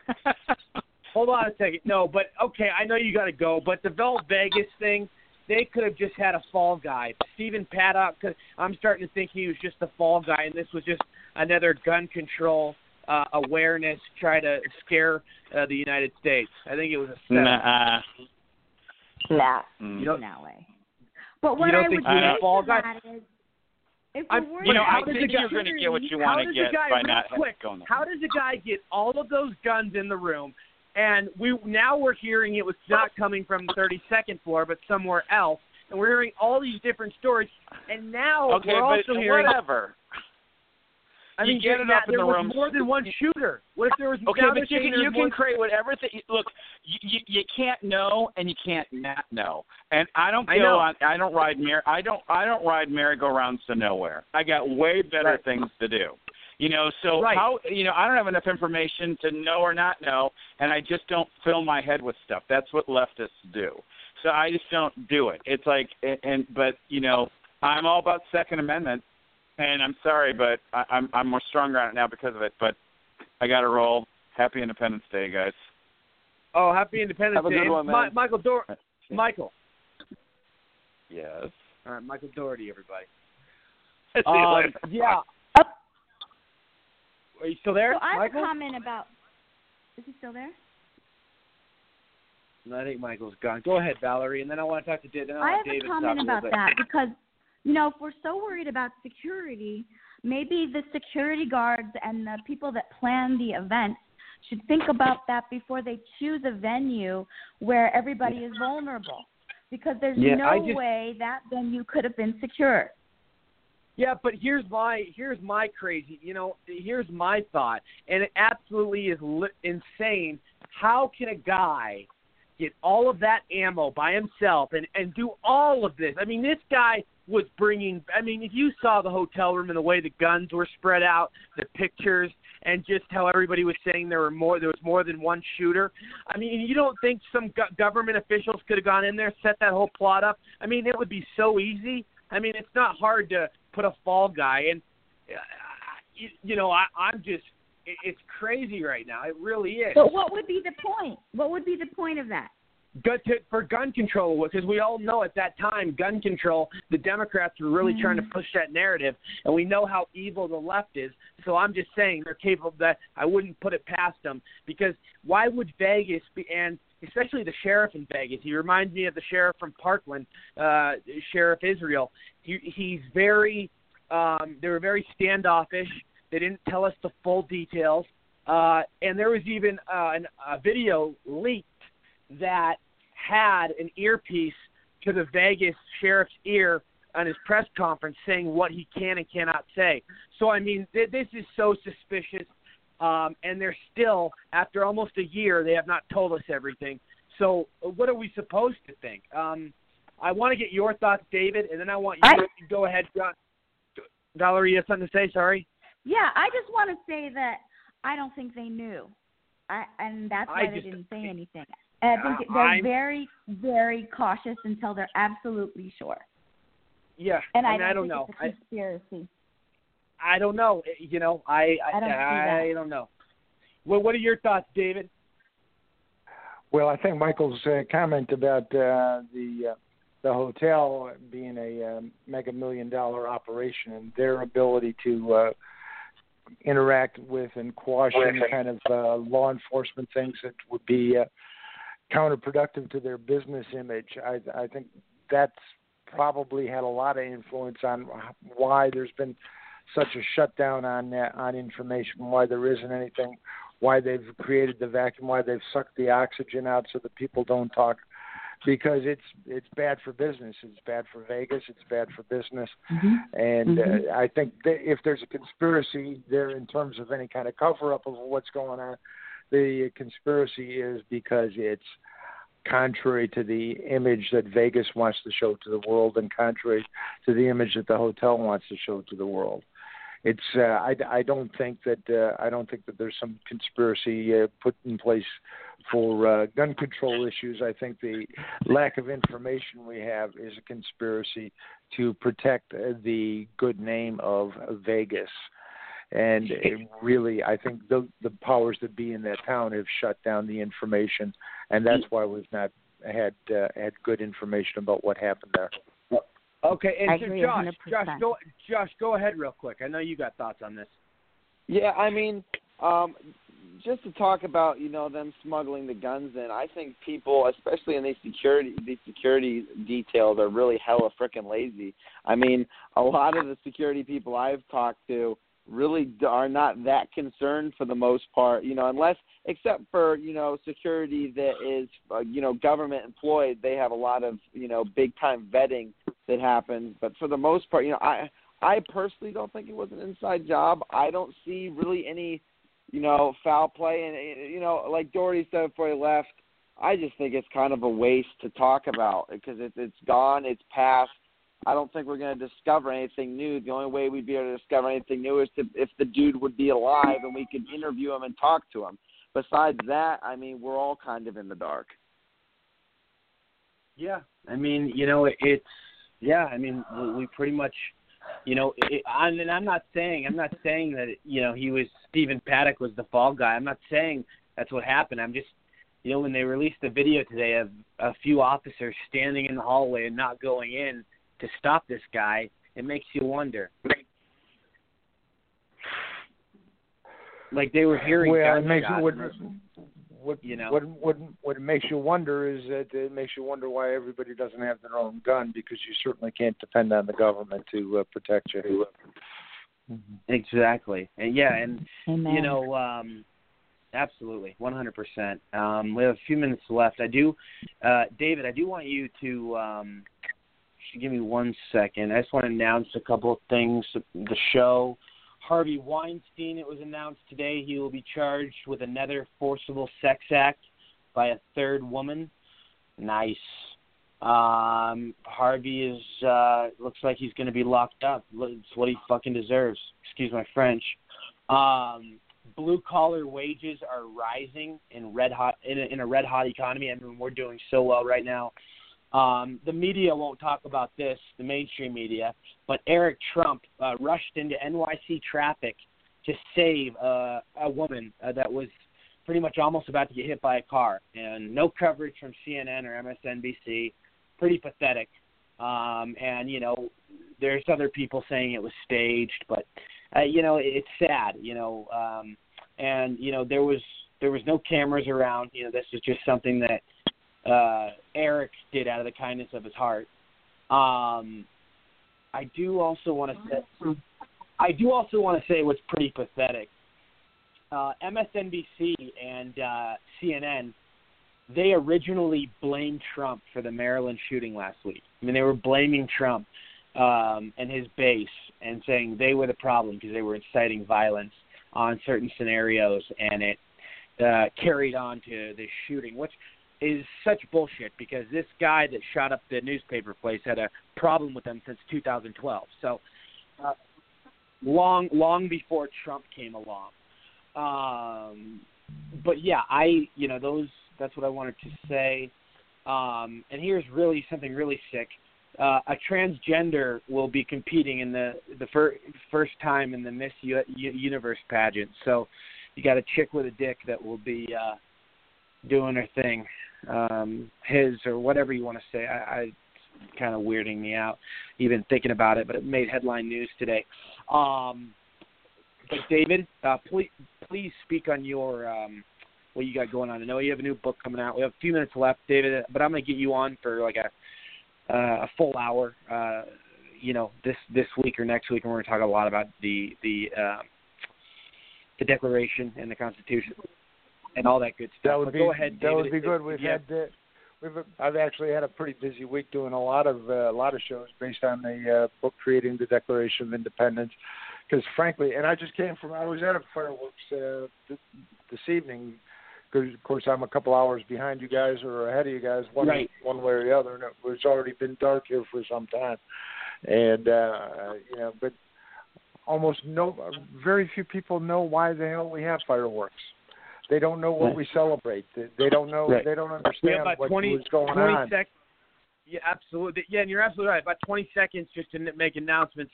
Um, you're absolutely right, though. The true meaning of Independence Day is is so much more than just fireworks. It's about our freedom. It's about patri- patriotism. It's about our great country. It's about the. U- It's about. I mean, it's it's it's just about what we, our soldiers, put their blood, sweat, and tears in for. Truly is. Um, I, but but David, please, if you have anything to announce, say it. 'cause we are in a, we do have to go in about 50 seconds. Uh, creating the Declaration of Independence. I am actually working on a new book, as you mentioned, uh, with a fellow by the Yeah. name Shane Bouvet, and uh, and actually that book is uh, we're doing it at the suggestion of the president. So I'm pretty excited Perfect. about it. So we'll we'll talk about And- that. Uh, we'll just tease that because uh, the president this this book is uh, is in fact the president's idea, and so we're, we're pretty excited about working on it.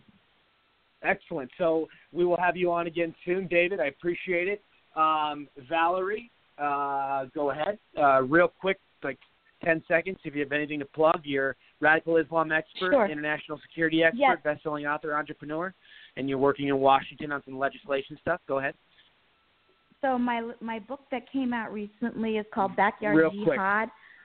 Jihad, and um, there was a review on it in the Washington Times today by Josh Where- uh, Sinai, so you can find it there. Okay, perfect. So on there, and then Josh, real quick, uh, uh, do do your plugs where people can find you. Yeah, just real quick, hit me up on Instagram at J O S H H L A V A T Y. Perfect. And uh, you can always find me at RorySauter.tv. Visit thedonaldjtrumpstore.com. My news media site will be coming out after the 4th of July. I'm very excited to release it with all of you. Visit getyourappbuilt.com. Also, um, I want to say uh, happy 4th of July. I hope you guys all have a great holiday. Um, and we will be back with you um, later on this week. Uh, God bless you all. Have a great night. Um, happy Fourth of July. Cheers. Thank you. And I want to thank Bye-bye. I want to thank everyone, all my guests, everybody. God bless.